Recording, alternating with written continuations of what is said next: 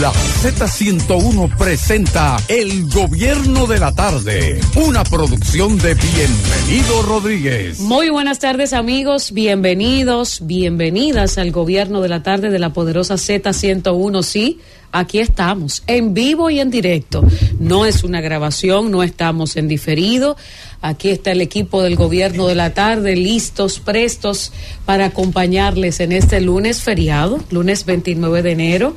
Aquí estamos con mucho cariño compartiendo con ustedes estas horas del gobierno de la tarde. Agradecidos con Dios que nos permite estar aquí, estar y disfrutar de buena salud y acompañarles a través de las frecuencias compartidas, esas que llegan a cada rincón de República Dominicana, a cada rinconcito del país, pues hay una radio y yo he tenido el privilegio de poder constatar esto recibiendo el cariño, el abrazo y escuchando, incluso llegando a algunos lugares, escuchando pues la Z101 con su programación regular.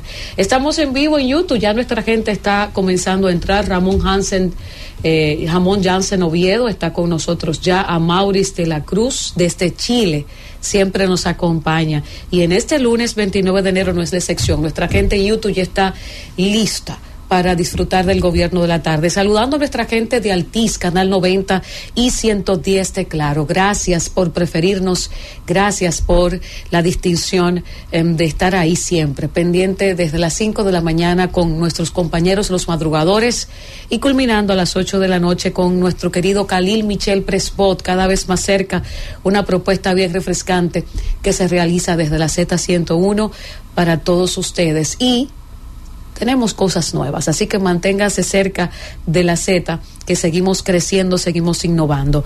Aquí estamos, gracias a Dios y también gracias y bajo la dirección de nuestra eh, dirección ejecutiva, ¿verdad? Aquí tenemos un grandioso equipo y también está eh, nuestro querido Francis Villalona. Hoy está John, ¿verdad? Eh, Francis.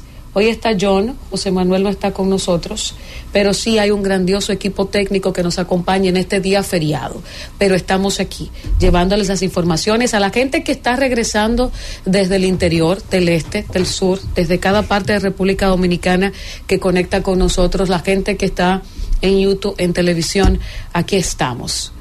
En este lunes 29 de enero, feriado en República Dominicana, eh, bueno, el día del natalicio de Juan Pablo Duarte, pero no es hoy, simplemente pues se traslada la fecha festiva para que el dominicano tenga un día más para eh, disfrutar y no trabajar. Yo mejor no voy a opinar mucho de eso. Aquí estamos la señora Isis Álvarez, la señora Emeline Valdera, el señor Fausto Montes de Oca, que lo traímos desde Constanza ¿eh? y no en helicóptero, lo traímos por tierra. Eh, esta servidora Iluminada Muñoz estaremos con ustedes en esta tarde. Y me permito, con el permiso de mis compañeros, compartir con ustedes algunas informaciones importantes. Estas que son relevantes y que los periódicos de circulación nacional han resaltado en esta tarde del 29 de enero. El presidente del movimiento Mi Familia con el Cambio, el ingeniero Rafael Santos Pérez, afirmó que los que no están preparados para perder en las elecciones venideras son los únicos que hablan de incertidumbre e intranquilidad de cara a ese proceso electoral. Asegura que la oposición no está preparada para perder las elecciones municipales. Eh, un fin de semana cargado de informaciones y de movimientos proselitistas, actividades proselitistas, caravanas y demás. Y precisamente pues el listín diario resalta la caravana de los Tigres del Licey tras obtener la victoria 24. Los campeones nacionales inician una multitudinaria caravana por las calles del Distrito Nacional, pero eso es ahora, en este preciso momento. Y aunque todo el mundo sabe que yo soy aguilucha, eh, hay que felicitar a ese equipazo del Licey que ha ganado pues su corona número 24 en el 2024. Ahora van a Miami a representarnos como República Dominicana. Ya no es Licey, ya es República Dominicana y por eso pues yo les felicito y le vamos a acompañar y le vamos desde aquí pues a desear lo mejor. Por otro lado, el Diario Libre resalta que la policía tiene bajo custodia ha implicado en tiroteo de la calle 42 del Capotillo.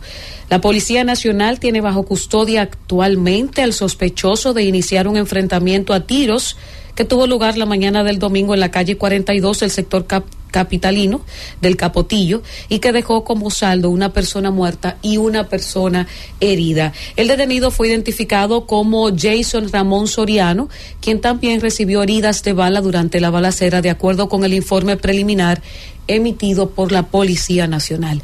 Se recuerda que el suceso ocurrió cuando Soriano y varias personas que están en proceso de identificación, según la Policía Nacional, se enfrentaron en las afueras de un establecimiento de expendio de bebidas alcohólicas denominado La Matica de Almendra, cerca de las 7 de la mañana, porque en el Capotillo, específicamente en la 42, no respetan horas y mucho menos para enfrentar a la Policía Nacional. Por otro lado, hay que resaltar eh, en el periódico El Caribe, pues nos comparte información internacional acerca de Petro y el fiscal colombiano. Este se acusan mutuamente y avivan una pelea de casi dos años. El presidente colombiano Gustavo Petro y el fiscal general de la Nación, Francisco Barbosa, avivaron este lunes una confrontación política y también ideológica que ya va a cumplir dos años, durante la cual se han acusado mutuamente de violar la ley. Así andan las cosas a nivel internacional y nosotros aquí en la Z101, nuestro portal digital, pues también compartimos informaciones importantes con todos ustedes. Así que les invito a que se suscriban, que le den a la campanita para que le lleguen las notificaciones de nuestro canal de YouTube. Y por supuesto, eh, también en nuestro portal digital lo consulten. Tenemos una información acerca de la circunvalación de los Alcarrizos. Está avanzada en un 65%, así lo dice del Ligne Ascensión el ministro de Obras Públicas y Comunicaciones. También el viceministro de Supervisión y Fiscalización, Roberto Herrera, y Joel Ten, quien es el ejecutivo de la empresa constructora Compreica, supervisaron los trabajos que se están realizando en la circunvalación de este municipio, los cuales están avanzados en más de un 65%. Deligne Ascensión destacó que esta es una de las obras que mayor cantidad de expropiaciones ha tenido que realizarse. Voy a citar al ministro de eh, Obras Públicas y Comunicaciones. Yo no recuerdo proyecto alguno en los últimos 15 años que haya sido necesario hacer tantas expropiaciones, ni siquiera el de la Avenida México en San Carlos. Por esas limitaciones que hemos tenido es que el proyecto ha tardado un poco. A la gente que se está preguntando, ¿verdad?, qué es lo que está sucediendo con eh, la circunvalación de los alcarrizos, pues ahí el ministro de Obras Públicas y Comunicaciones da la cara con este tema y explica. Eso es sumamente importante porque ciertamente pues ha tardado quizás más de lo esperado, pero ya pues lo ha puesto eh, claro el ministro de Obras Públicas y Comunicaciones. Finalmente tengo que comunicarles que eh, el Cuerpo de Bomberos del municipio de Villahermosa, en La Romana, está llevando a cabo un levantamiento para determinar las causas de un incendio que devastó la escuela básica Concepción Bona, ubicada en el barrio El Tamarindo, ayer domingo. Vimos las imágenes de cómo estaba incendiándose pues esta escuela. Vamos a esperar, ¿verdad?, los levantamientos, las investigaciones de los bomberos, de las autoridades para conocer las razones por las que esta escuela se ha incendiado. No se estaba dando clases, era domingo, no sabemos si quizás un cortocircuito, si hubo manos criminales, pero gracias a Dios hubo heridos, no hubo personas muertas y no hubo nada que lamentar más que pues una un bastante deterioro de la infraestructura de esta escuela. Compañeros, compañera, compañero y compañeras. Así es que estamos hoy. Hay que decir que las manifestaciones en las diferentes calles, además de la caravana de los Tigres del Licey, se, se, ha, se han intensificado este fin de semana. Hemos visto al presidente Luis Abinader en Santo Domingo Este apoyando a Dio Astacio, pero también hemos visto al presidente Leonel Fernández, al presidente del partido de la Fuerza del Pueblo, Leonel Fernández. Yo siempre por respeto le digo tanto a él como a Hipólito, presidente, usted, ¿verdad? Eh, le llama como usted entienda, como usted considere, pero hemos visto una, una presencia importantísima este fin de semana largo de los diferentes actores de la política en República Dominicana. Hemos visto a un Abel Martínez, incluso a una Nayonis Reyes, esposa del candidato presidencial Abel Martínez, pronunciarse en varias actividades. Dice que el país ya no aguanta más eh, inseguridad. Yo, la verdad, quiero compartir con ustedes y preguntarles qué piensan de esto, estas palabras emitidas por eh, la comunicadora Nayoni Reyes, esposa del candidato presidencial del Partido de la Liberación Dominicana, Abel Martínez, que ha dicho, bueno, que el país no aguanta más inseguridad y, y retroceso, dice que no hay desarrollo en el país. Nayoni Reyes, ¿qué piensan ustedes, compañeros? El gobierno de la tarde. El gobierno de la tarde. 3 y 18 minutos en el gobierno de la tarde. Antes de irnos a la pausa, consultaba yo con mis compañeros aquí en cabina, lo dicho por Nayoni Reyes, ¿verdad? La esposa del candidato presidencial del PLD, el señor Abel Martínez. Voy a citar a Nayoni. RD no puede seguir viviendo con miedo y de espaldas al progreso. Durante un encuentro con las candidatas y candidatos del Partido de la Liberación Dominicana, eh, Nayoni Reyes aseguró que en los actuales momentos la ciudadanía, sobre todo la mujer, viven con miedo por la alta, eh, por la falta de empatía y de vocación de autoridades que alcanzaron sus posiciones por la apatía del voto. En ese sentido, la esposa del candidato presidencial del PLD, Abel Martínez, exhortó las mujeres a multiplicar el mensaje de respaldo a las candidaturas del partido, porque ella está segura que todos los que están ahí tienen una bandera en común, la República Dominicana. Y esa bandera en común es el esfuerzo descomunal, monumental, titánico, que todas las candidatas y candidatos tienen que hacer para poder llevar ese, ese mensaje transformador. Y vuelvo a citarla, estoy convencida de que Puerto Plata volverá a florecer, que volverá a ser la tacita de plata, como cuando Walter Musa era alcalde. Pero que la suba oro, porque en plata ¿Eh? la suba oro, una tacita de oro. Mira, indiscutiblemente, eh, cuando nosotros observamos eh, las estadísticas, por ejemplo, Juan Ariel cuando estuvo aquí fue contundente en todo, en todo el tema de la estadística que miden el desarrollo en la República Dominicana. Pero hay una economista llamada Mercedes Carrasco, que yo quiero citarla. Ella dice, República Dominicana tocó fondo en el crecimiento económico. 2.4% es el más bajo en 30 años excluyendo la crisis del 2003, 2009 y 2020. Este 2.4 es menos de la mitad del PIB potencial y que el año anterior. Son ya cuatro años por debajo del potencial.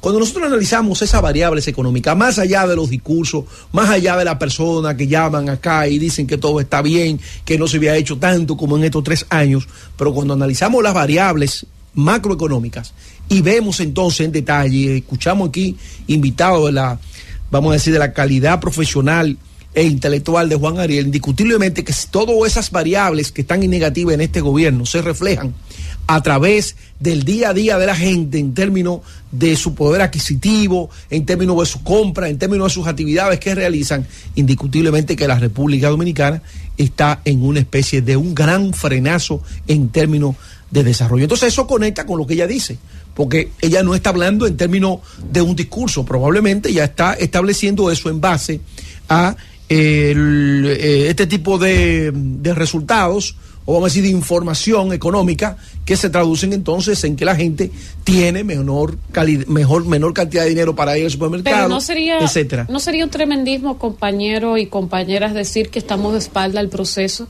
al progreso que, estamos de espalda como país eh, al progreso y que estamos viviendo con miedo. Más que tremendismo, yo pienso que eso fue una pimientica que ella le puso a una, a una situación una que mostacita. hay. Claro, porque, porque los, los, los elementos que aquí el, el señor Juan Ariel compartió con nosotros, mira, fíjate, en este proceso, en este gobierno, se han dado el menor, vamos a decir, eh, gasto de inversión que se han dado en los últimos 30 años. Gasto de inversión, o sea, políticas públicas que impactan directamente en la calidad de vida de la gente. Probablemente ya le puso una mostacita, pero realmente hay un correlato entre lo que ella está diciendo y las estadísticas en términos de economía que se están reflejando. a propósito de violencia, iluminada también nuestra compañera iluminada al inicio del programa, hablaba de la situación que se presentó en la 42. Sí. Eh, los angelitos de la 42. Sí, los angelitos de la 42. En las redes sociales hay videos de lo sucedido en este fin de semana. Muy fuerte.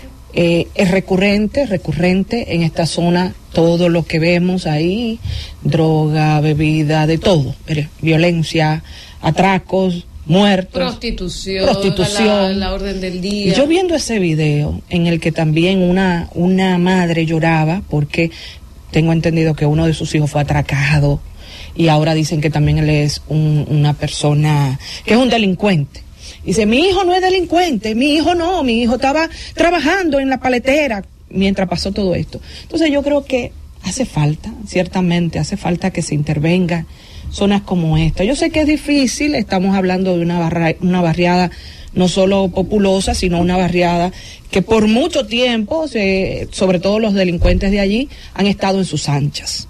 ¿Verdad? Y han copado las calles. Eh, se ha hablado en innumerables momentos de proyectos importantes que van a impactar esta zona. Recuerdo claramente cuando estuvo con nosotros el director del PROPE, Roberto Ángel, y hablaba de un proyecto para de alguna manera intervenirla eh, de, una, de una forma, ¿verdad? Cultural. que ahí es donde vamos. La semana pasada, y perdón que te interrumpa, para darle soporte a lo que dices. Sí, sí. Nosotros comentábamos aquí, a modo de información, que la Dirección Nacional de Control de Drogas y el Ministerio Público, ¿verdad? Eh, estuvieron penetrando a la 42, 19 personas detenidas y muchos se atrevieron. Yo estoy en creer que cuando la gente critica este tipo de accionar de las autoridades es por llevar la contraria. Claro. Yo no puedo creer que en la cabeza de un ser humano que esté cuerdo y que tenga eh, eh, fluida bien la sangre que le llegue al cerebro pueda atreverse a criticar que la DNCD, que la misma Fiscalía, el Ministerio Público, que las diferentes instituciones, la Policía Nacional es más.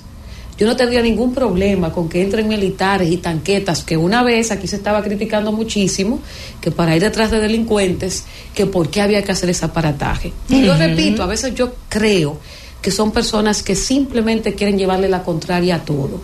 19 detenidos la semana pasada por la DNCD y miren ayer una persona muerta y una persona herida. varios heridos. Varios heridos. Varios heridos. Pero la policía se lo identifica hoy como uno. Sin embargo, ayer dijeron que eran dos heridos, una persona muerta. pero hasta un gatito, un perrito que salga muerto en una situación de esta, señores, hay que estar pendiente. Pero van a continuar. Mira, yo recuerdo, yo que tuve una crianza. ¿En la 42? no, no, déjame decirte. yo tuve, no, no, yo tuve un tiempo viviendo, cuando yo vine de La Vega, fui a vivir al barrio de Los Minas. Y yo recuerdo que en Los Minas, la gente de mayor nivel social tenía sus hijos, ¿tú sabes dónde? En el Santo Cura de Ars, que es el colegio emblemático, inclusive tenía transporte. Llevaba, buscaba a los muchachos. La gente, vamos a decir, clase media de la barriada, tenía sus hijos en ese lugar. Y en ese momento ese barrio era referente. O sea, no es como se conoce hoy. Lo que pasa es que en la República Dominicana el liderazgo político que está para hacer una especie de tribunal moral de la sociedad. Lo que ha hecho es que ha relajado todo.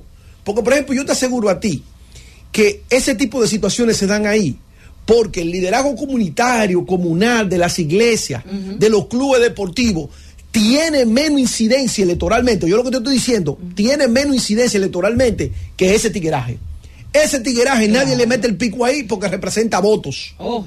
Óyeme, eso a mí no me cabe la menor duda.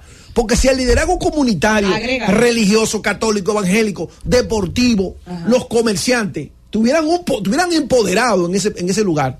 y si Álvarez, olvídate, que esa chelcha que se arma ahí con ese teteo, eso no tuviese ningún sentido. Compañero Fauto, agrégale, no solo votos, representan negocios, intereses de mucha gente, de muchas cosas que pasan ahí en ese barrio. Entonces, yo creo que es tiempo de que nuestras autoridades de alguna manera pues digan, demuestren, nosotros somos los que No, peor aún, peor aún. Lo que mandamos. nosotros tenemos la autoridad. Quienes, quienes representan esa cultura, ¿saben lo que hacen? Lo exaltan ah, y lo proyectan y andan para arriba y para abajo con ellos. Porque este país, señores. Bueno, con algunos este representantes, no con los está bien. El, problema es que el problema cultural. Por ejemplo, cuando tú agarras a Adrián Beltré y anda para arriba abajo con Adrián Beltré, Pedro Martínez y eh, eh, los peloteros que están en el Salón de la Fama. Eh, tú estás mandando. te quedó ahí de lo sí, está bien. Tú estás mandando un mensaje a la sociedad. Este es el tipo de jóvenes que queremos. Pero cuando tú te haces acompañar de gente que evidentemente promueve eso que pasa en la 42, ¿cuál es el mensaje que tú le estás mandando? Cuando yo escuché a un ministro de, de, Interior y Policía decir que un cantante eh, de dembow es que influencia para la juventud, por influencia de No, no, espérate, Fausto. ¿Por influencia de qué? En ese sentido tengo tengo que defender lo dicho por No, es un tema cultural. No, no, un tema cultural. En ese momento se le preguntó a Jesús Vázquez Martínez Chubásquez específicamente por ese ascenso, esa eh, esa forma decente hasta, hasta, hasta cierto punto del alfa que si tú te has dado cuenta no has sido involucrado con ningún hecho delictivo en comparación con otros exponentes urbanos. El Alfa no ha caído preso como Rochi porque estuvo con una menor.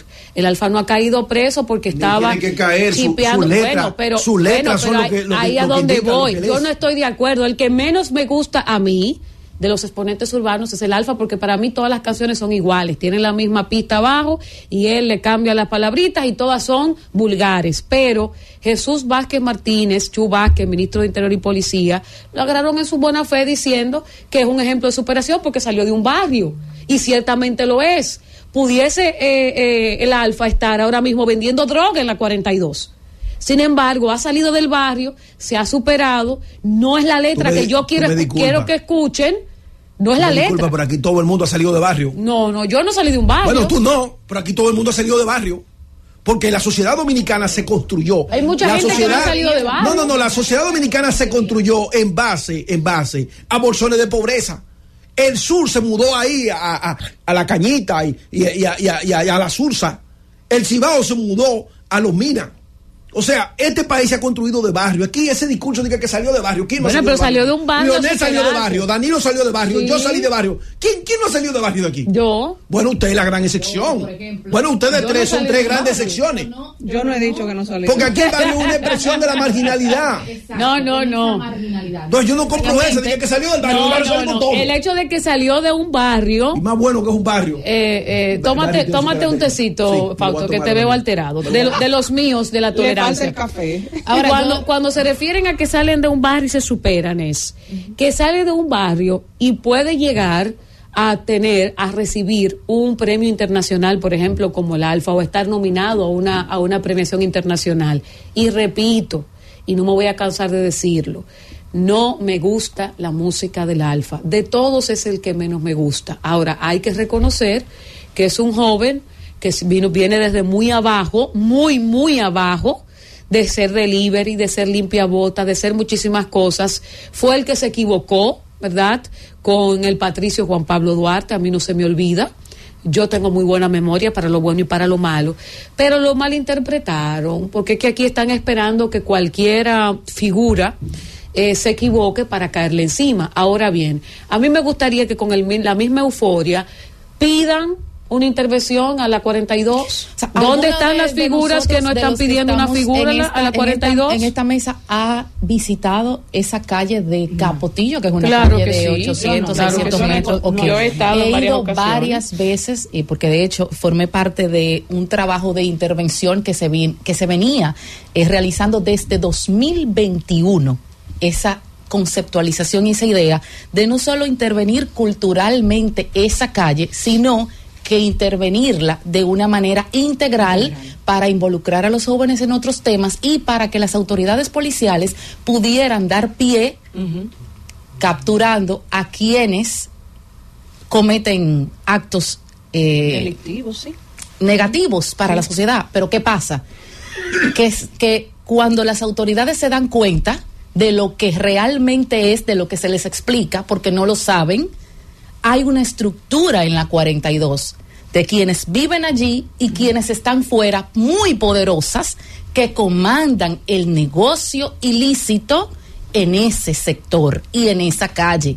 Eso muy difícilmente va a tener los resultados que las autoridades entienden porque habría que matar y desligar a las cabezas que están fuera. A veces soy muy ácida con lo que digo y me dicen, cuidado, más bajito, porque cuando tú conoces y sabes, puedes hablar. Habría que desmembrar esas cabezas.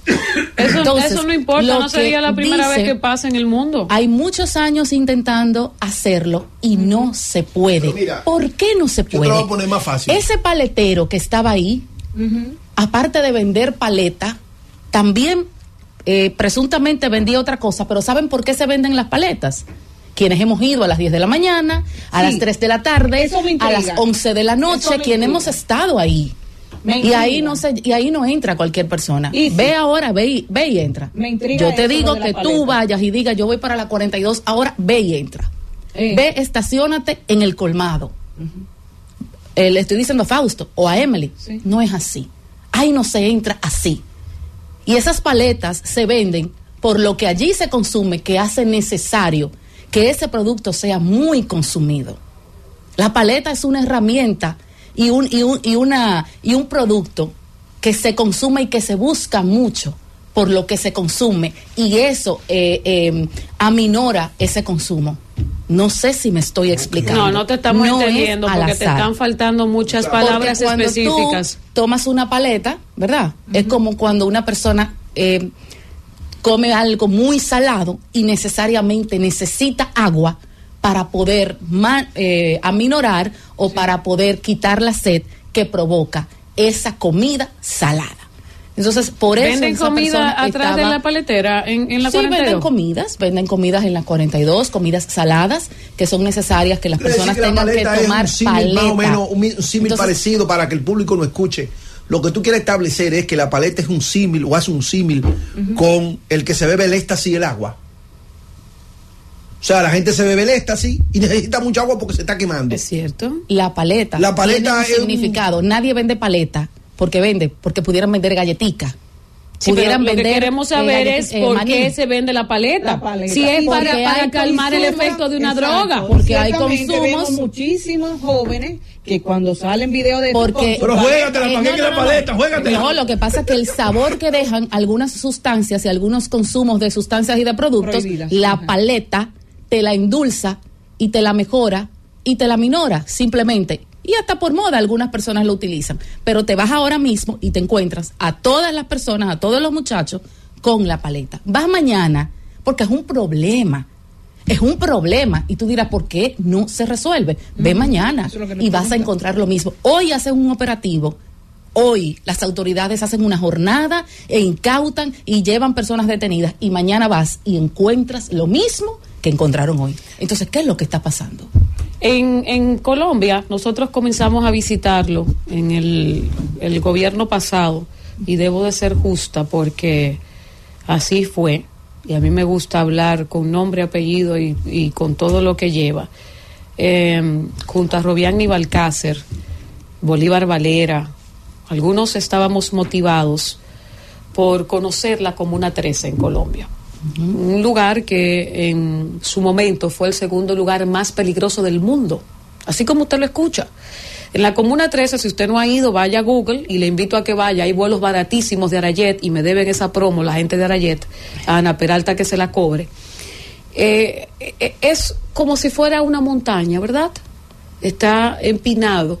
Y allí, señores, secuestraban, masacraban, vendían droga, mataban, pero les estoy diciendo que era el segundo lugar más peligroso del mundo en su momento, la Comuna 13, donde entraban helicópteros y esos narcotraficantes, delincuentes y demás que tenían controlada esa área, derribaban, sacaban a los militares muertos. Una locura. Y yo no le estoy diciendo porque, porque lo buscara en, en Google He ido cuatro veces a la Comuna 13 en Medellín. En la primera hice este recorrido donde precisamente varios guías turísticos te explican todo lo que era y tú te quedas de dos piezas porque tú no puedes creer que un espacio que ahora es un espacio turístico que es un espacio donde tú te encuentras venta de eh, buenos eh, cuadros, t-shirts que son dibujados a mano, donde tú te encuentras gente bailando, eh, jóvenes bailando breaking dance y demás cosas.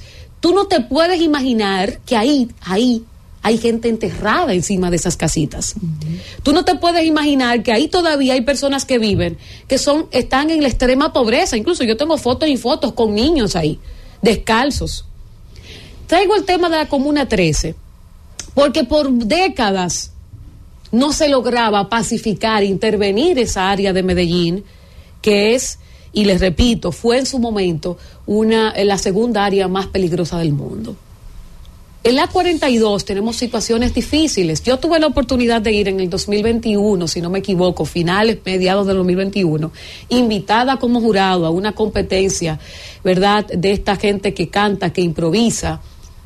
Y yo entré sin ningún problema, pero yo entré porque a mí me estaban esperando y allí no hay un centro comunal para que esos jóvenes que improvisan, ¿verdad? Que quieren cantar, que quieren expresarse artísticamente, cuente con ese lugar.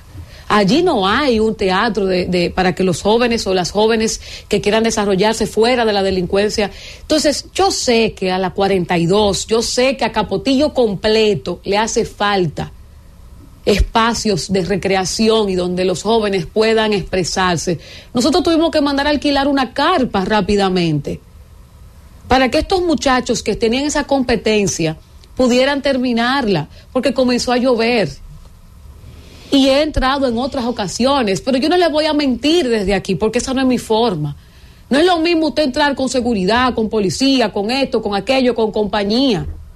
A que usted entre solo, aquí estoy yo, en la 42. Yo no he entrado nunca sola, ni he llegado nunca manejando llegué hasta aquí, aquí estoy yo, claro que no.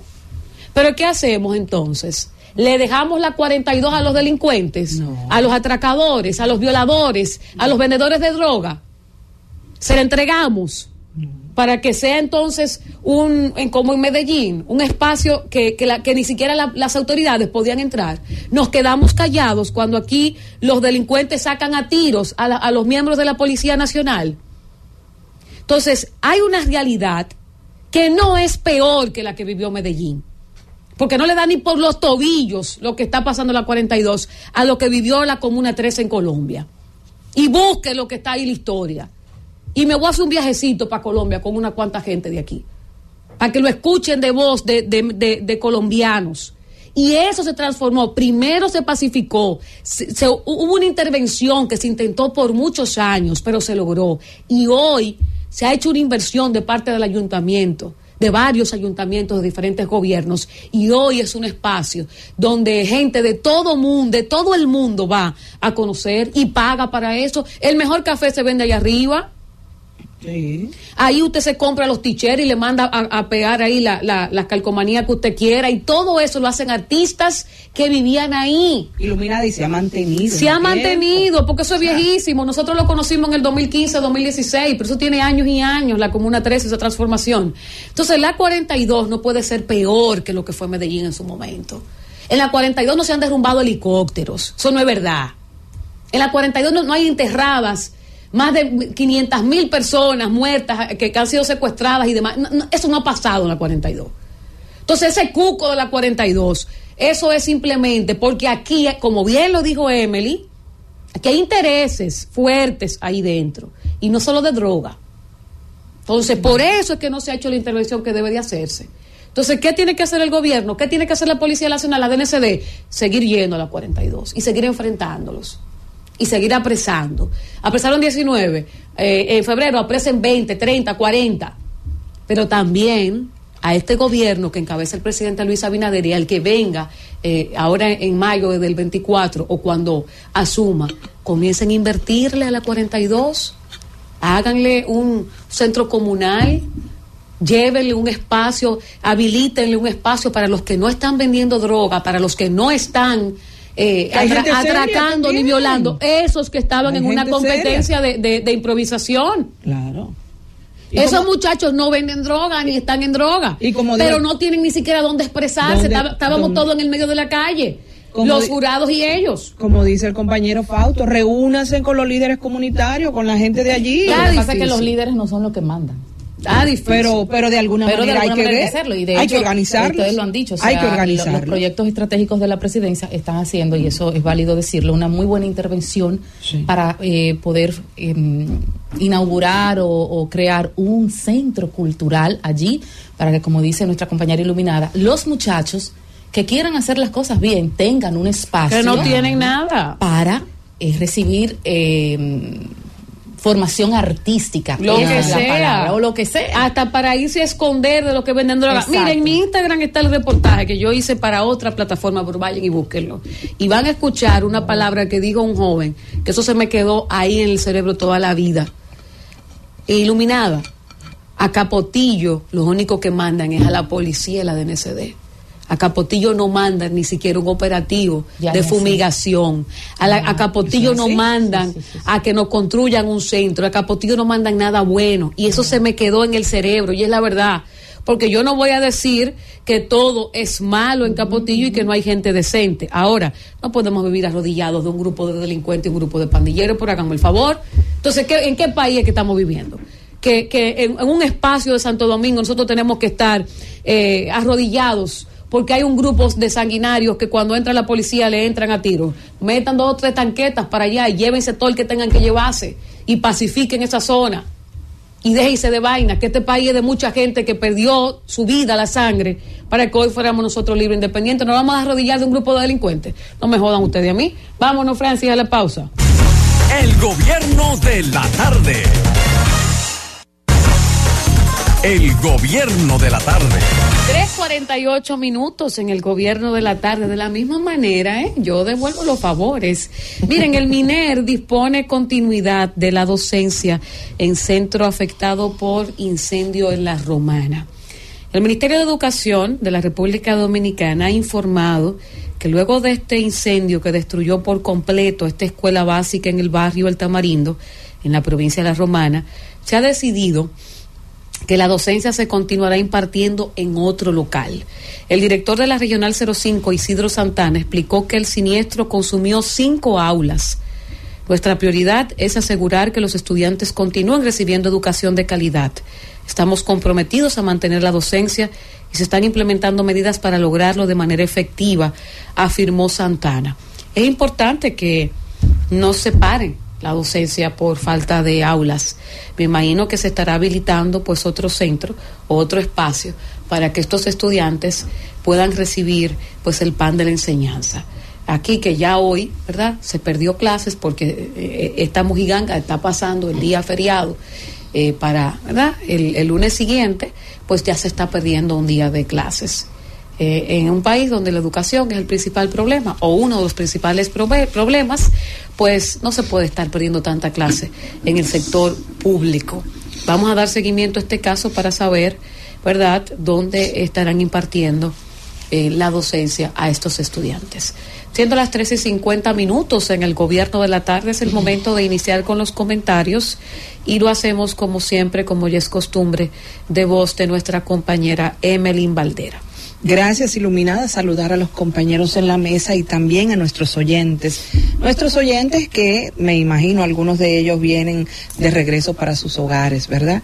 Gracias también por sintonizarnos en las diferentes plataformas que tenemos y recordarles que pueden también vernos en el 110 de Claro y en el 90 de Altiz. Hoy lunes 29 de enero, comenzando una semana con, como dicen, eh, con un día cimarrón, ¿verdad? Eh, pero bueno, también con muchas informaciones eh, en este fin de semana se han producido también, como decía mi compañera iluminada, muchas caravanas, muchas actividades eh, en pos de las elecciones, ¿verdad? De campaña. Y a propósito de eso, estuve por Santiago, estuve el pasado sábado por Santiago. Y hay algo en Santiago que cada vez que voy y soy capitaleña, ¿eh? para quienes me preguntan, aunque soy aguilucha, pero soy capitaleña de esencia cibaeña. Eh, hay algo que pasa cada vez que voy a Santiago y es que eh, cada vez me enamoro más de Santiago. Esa entrada, tú vas llegando y tan solo ver la entrada a la ciudad te hace sentir como acogida, recibida, que estás llegando a una ciudad en la que de alguna manera se ha, se ha puesto cierto orden, en la que hay limpieza también, y en la que hay un sinnúmero de elementos que tú te sientes realmente que hay autoridad, que hay autoridad. Eh, yo la verdad que cada vez que voy quisiera tener una casita en Santiago para estar de alguna manera un poco más presente allí. Y hablo de este tema y lo quiero traer aquí a la ciudad donde vivo, en el Distrito Nacional, porque estamos prácticamente a 21 días de las elecciones municipales. Y si algo eh, tenemos, ¿verdad? Eh, nosotros los dominicanos, específicamente los que vivimos aquí en el Distrito Nacional, es la misión de escoger a un alcalde, ya sea Carolina en la repostulación, en la reelección, o ya sea dos opciones más que tenemos, que en el caso de Domingo Contreras, que representa la opción por Alianza Rescate RD, y está Franiel Genao, que es eh, el candidato de opción democrática. Pero haciendo repaso con lo que vi en Santiago, o lo que uno ve cuando uno va a Santiago, y lo que vemos aquí, hay muchas cosas que también se producen, o sea, que, está a la, vista de todos en cuanto a diferencia. Uno, un solo hecho es el tema de la, de la limpieza, de la basura, ¿sí? La basura. A esta altura de juego nosotros no deberíamos estar hablando de basura, de recogida de basura. No, no, no, no, no.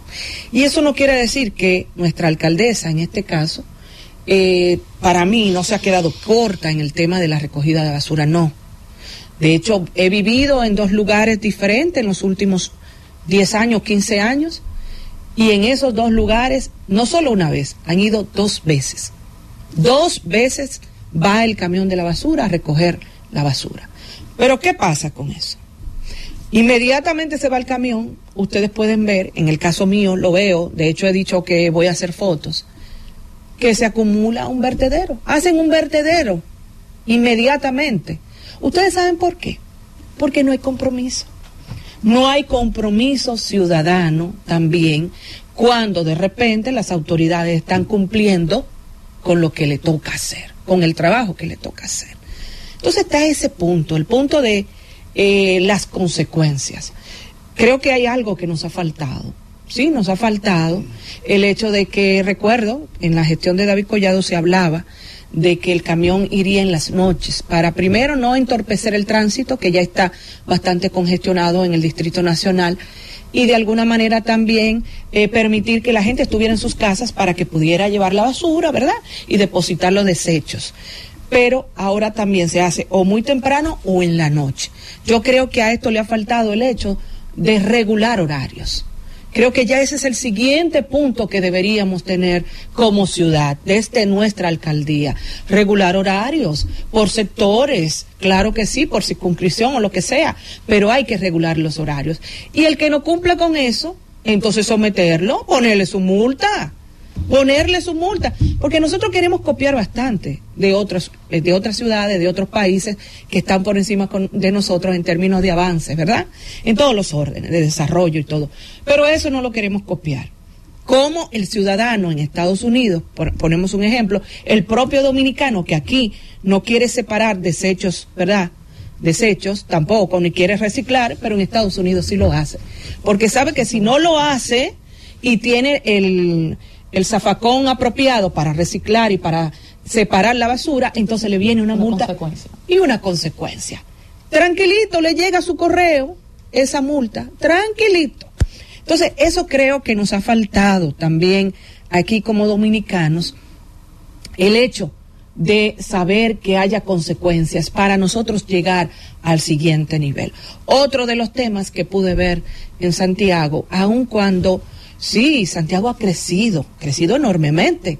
En términos urbanísticos, como dirían los urbanistas, debe crecer la ciudad en términos vertical, porque ya no aguanta más expandirse. Eh, pero aquí tenemos ese propio crecimiento también, está saturada. Nuestra ciudad, el Distrito Nacional está saturado. Ya no hay forma de cómo seguir creciendo, ¿verdad? Sin embargo, los árboles todavía se ven en Santiago Hay una arbolización importante en Santiago. Tú no sientes la ciudad tan amén de la zona donde está, pero nuestra ciudad sí está caliente. Hay una temperatura muy fuerte en nuestra ciudad. Y creo que hace falta. No es cosa de este gobierno, vuelvo y repito, no solo de Carolina, porque ha pasado a través de los años, lo hemos visto, se ha ido sacando los árboles de nuestras de nuestra ciudad para o para construir aceras eh, más pequeñas para darle más espacio a las calles. Entonces de repente tenemos más cemento y menos árboles menos verde. ¿eh? menos verde. Entonces eso también nos impacta ¿Cómo podemos hacer que un ciudadano camine en nuestra calle que de alguna manera ayuda en todos los órdenes? Ayuda en tema de movilidad sostenible, ayuda a la propia salud de ese, de ese ciudadano porque evitamos que haya más enfermedades como diabetes y de todo tipo. Pero ¿cómo lo va a hacer? Amén de la delincuencia y de las otras situaciones, si no hay una ciudad amigable que también permita que podamos recorrerla. No lo hay. Entonces, por el otro lado, tenemos el tema del una de las grandes necesidades que tiene nuestra ciudad, el drenaje pluvial. Y hablo, de estos puntos porque son también temas pendientes que tenemos de cara a las elecciones de este año en términos municipales, sería importantísimo que también viéramos y evaluáramos todo esto, así como deberían evaluarlo los candidatos que están apostando a ganar. Yo he visto una información que casualmente, ¿verdad? Casualmente, los tres candidatos tienen dentro de su propuesta el drenaje pluvial.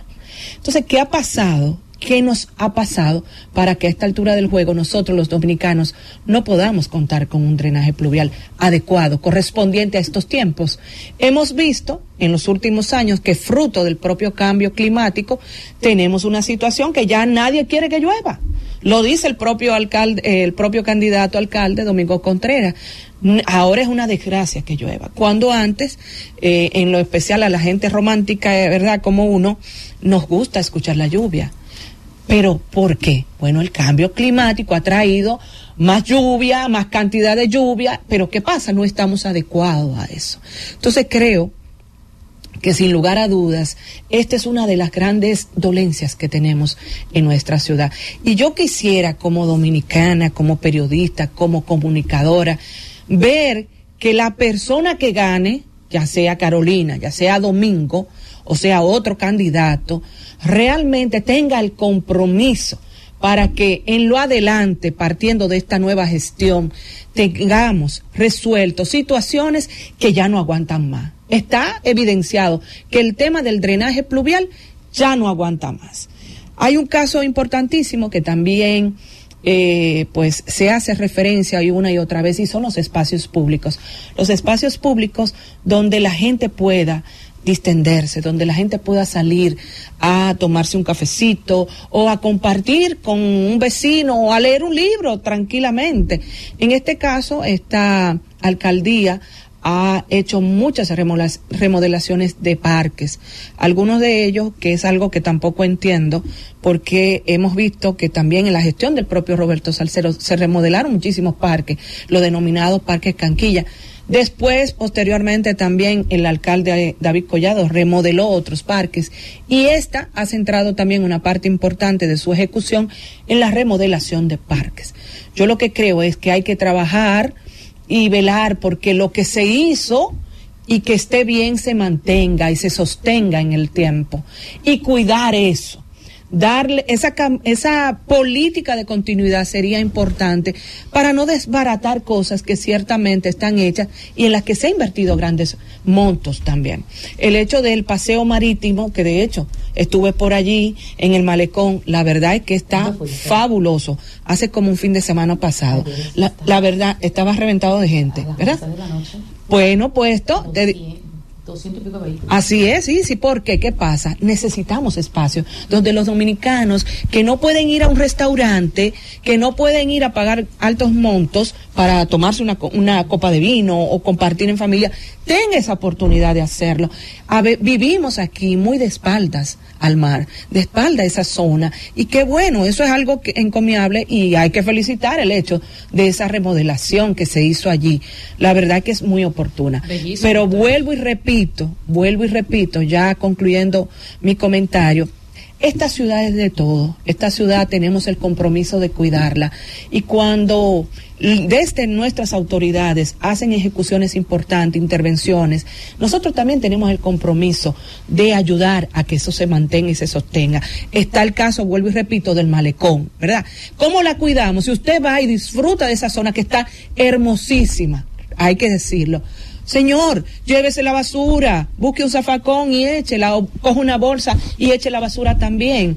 Entonces, sí yo realmente me gustaría ver que esta, este nueva, esta nueva gestión de cara en términos municipales que tendremos a partir de estas elecciones podamos ya pasar la página, llegar al siguiente nivel. Ya yo no quiero que me hablen de recogida de basura. Estamos hartos de que sea también un tema de, de campaña. Ya yo quiero que tengamos realmente soluciones a temas que requieren que nuestras autoridades pongan la atención debida, como es el tema del drenaje pluvial. No más muerte, no más eh, vidas comprometidas, no más situaciones de disturbio como lo que vemos cada vez que llueve. Ojalá, ojalá que podamos realmente decir que sí que ha valido la pena eh, este nuevo paso o lo que vendrá. Francis, vámonos. El gobierno de la tarde. El gobierno de la tarde.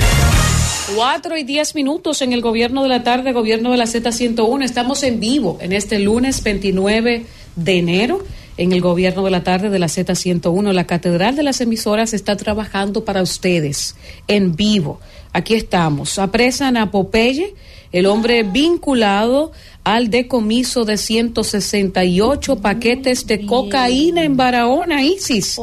La Dirección Nacional de Control de Drogas, que para mí hay que entregarle todos los premios y los premios habidos y por haber en este país y por supuesto el Ministerio Público arrestaron a un hombre que era buscado por sus vínculos con el decomiso de 168 paquetes de cocaína en una finca de la provincia de Barahona. En Manuel Félix Ferreras Popeye fue arrestado mediante allanamiento realizado en una residencia del municipio de La Ciénaga de la referida provincia. El vocero de la DNCD, Carlos Devers, dijo que en el operativo de búsqueda y captura se ocupó una pistola Glock 17 calibre 9 eh, milímetros con su cargador y 16 cápsulas, ocho celulares, un juego de esposas, entre otras evidencias sostuvo que Félix Ferreras, alias Popeye, ya está en poder del Ministerio Público de Barahona para ser sometido a la justicia en las próximas horas por violación a la ley 5088, mientras las autoridades persiguen a otros implicados en esta red de narcotráfico. Se recuerda que la DNCD y el Ministerio Público en el mes de junio del año 2021 confiscaron 168 paquetes de cocaína en un operativo desplegado en una finca de los cacaos próximo al río de la localidad de Bauruco, donde ocuparon siete sacos conteniendo los 168 paquetes de sustancia. Esta es una información que compartimos ¿verdad? Del listín diario, una información bastante eh, importante para República Dominicana y yo no me voy a cansar de resaltar el trabajo de la Dirección Nacional de Control de Drogas del vicealmirante Cabrera Ulloa. Miren ahí donde están los resultados. Popeye, un hombre bastante buscado, eh, eh, nuestra compañera Isis se ha referido en varias ocasiones. Desde 2010, sí. finales 2010 eh, iluminada como apuntas, eh, la policía o las autoridades eh, tenían pendiente dar con el paradero de, este joven. Hay un Popeye también, delincuente, que es buscado por la, por la policía en Herrera, en Herrera, en Herrera. Pero este es un Popeye que tiene una influencia como el Popeye, de, el de Pablo Escobar, que era un hombre muy sanguinario y muy temido. Oh, Así lo era este de Barahona.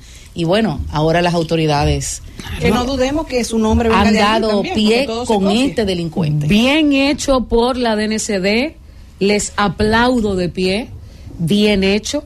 Hay una cabeza, cuando hay una cabeza con determinación, los resultados se ven. Miren ahí cómo han agarrado el Popeye, que en el 2021, aquí mismo hablábamos de esa, esa droga decomisada, entonces ya está preso el señor Popeye, o por lo menos está detenido por el Ministerio Público. Vamos ahora a esperar su proceso judicial, esperando que luego de tanto esfuerzo no salga, ¿verdad? no salgan con una chicopatada no voy a hablar mucho para que ahorita no me manden a buscar. Cuatro y trece minutos en el gobierno de la tarde. Continuamos con los comentarios y corresponde el turno al siempre elegante compañero Fausto Montes de Oca, que lo hemos traído directamente desde Constanza en el día de hoy.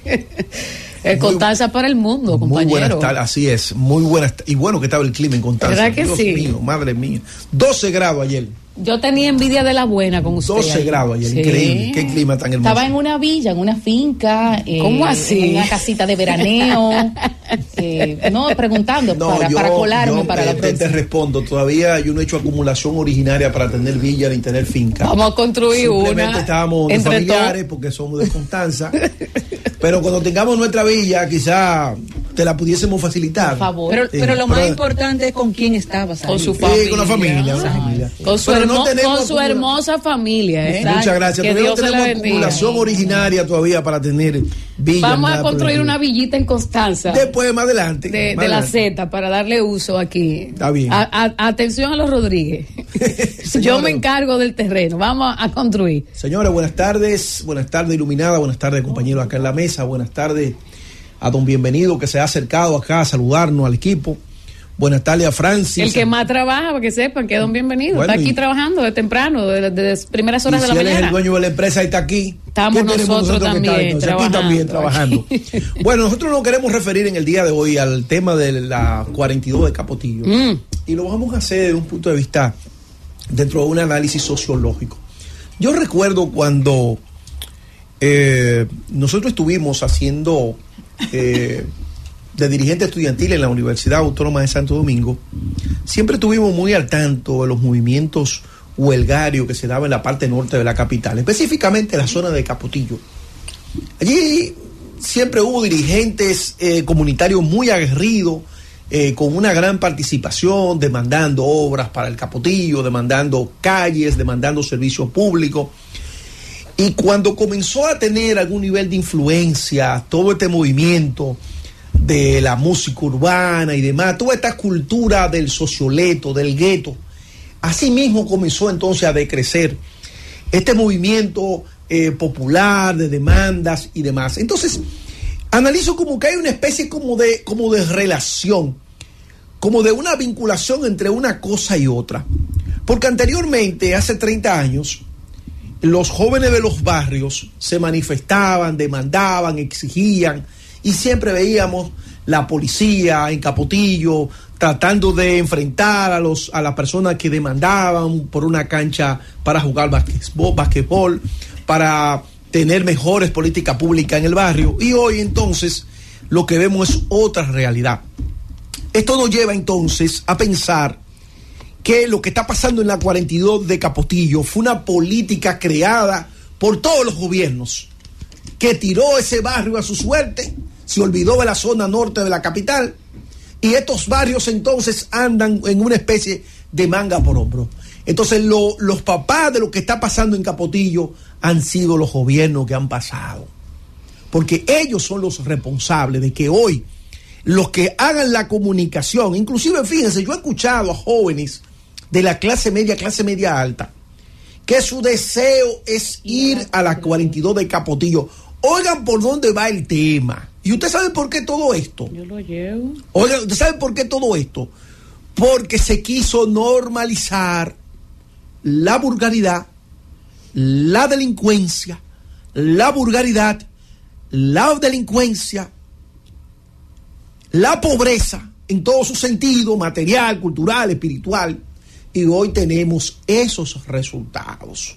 Escuchamos a un exministro que habló que allí se iban a hacer unas grandes inversiones para hacer películas, etcétera, y queriendo emular aquello con lo con, con, con, la, con el tema de Colombia, porque ahí es que los dominicanos somos realmente creativos.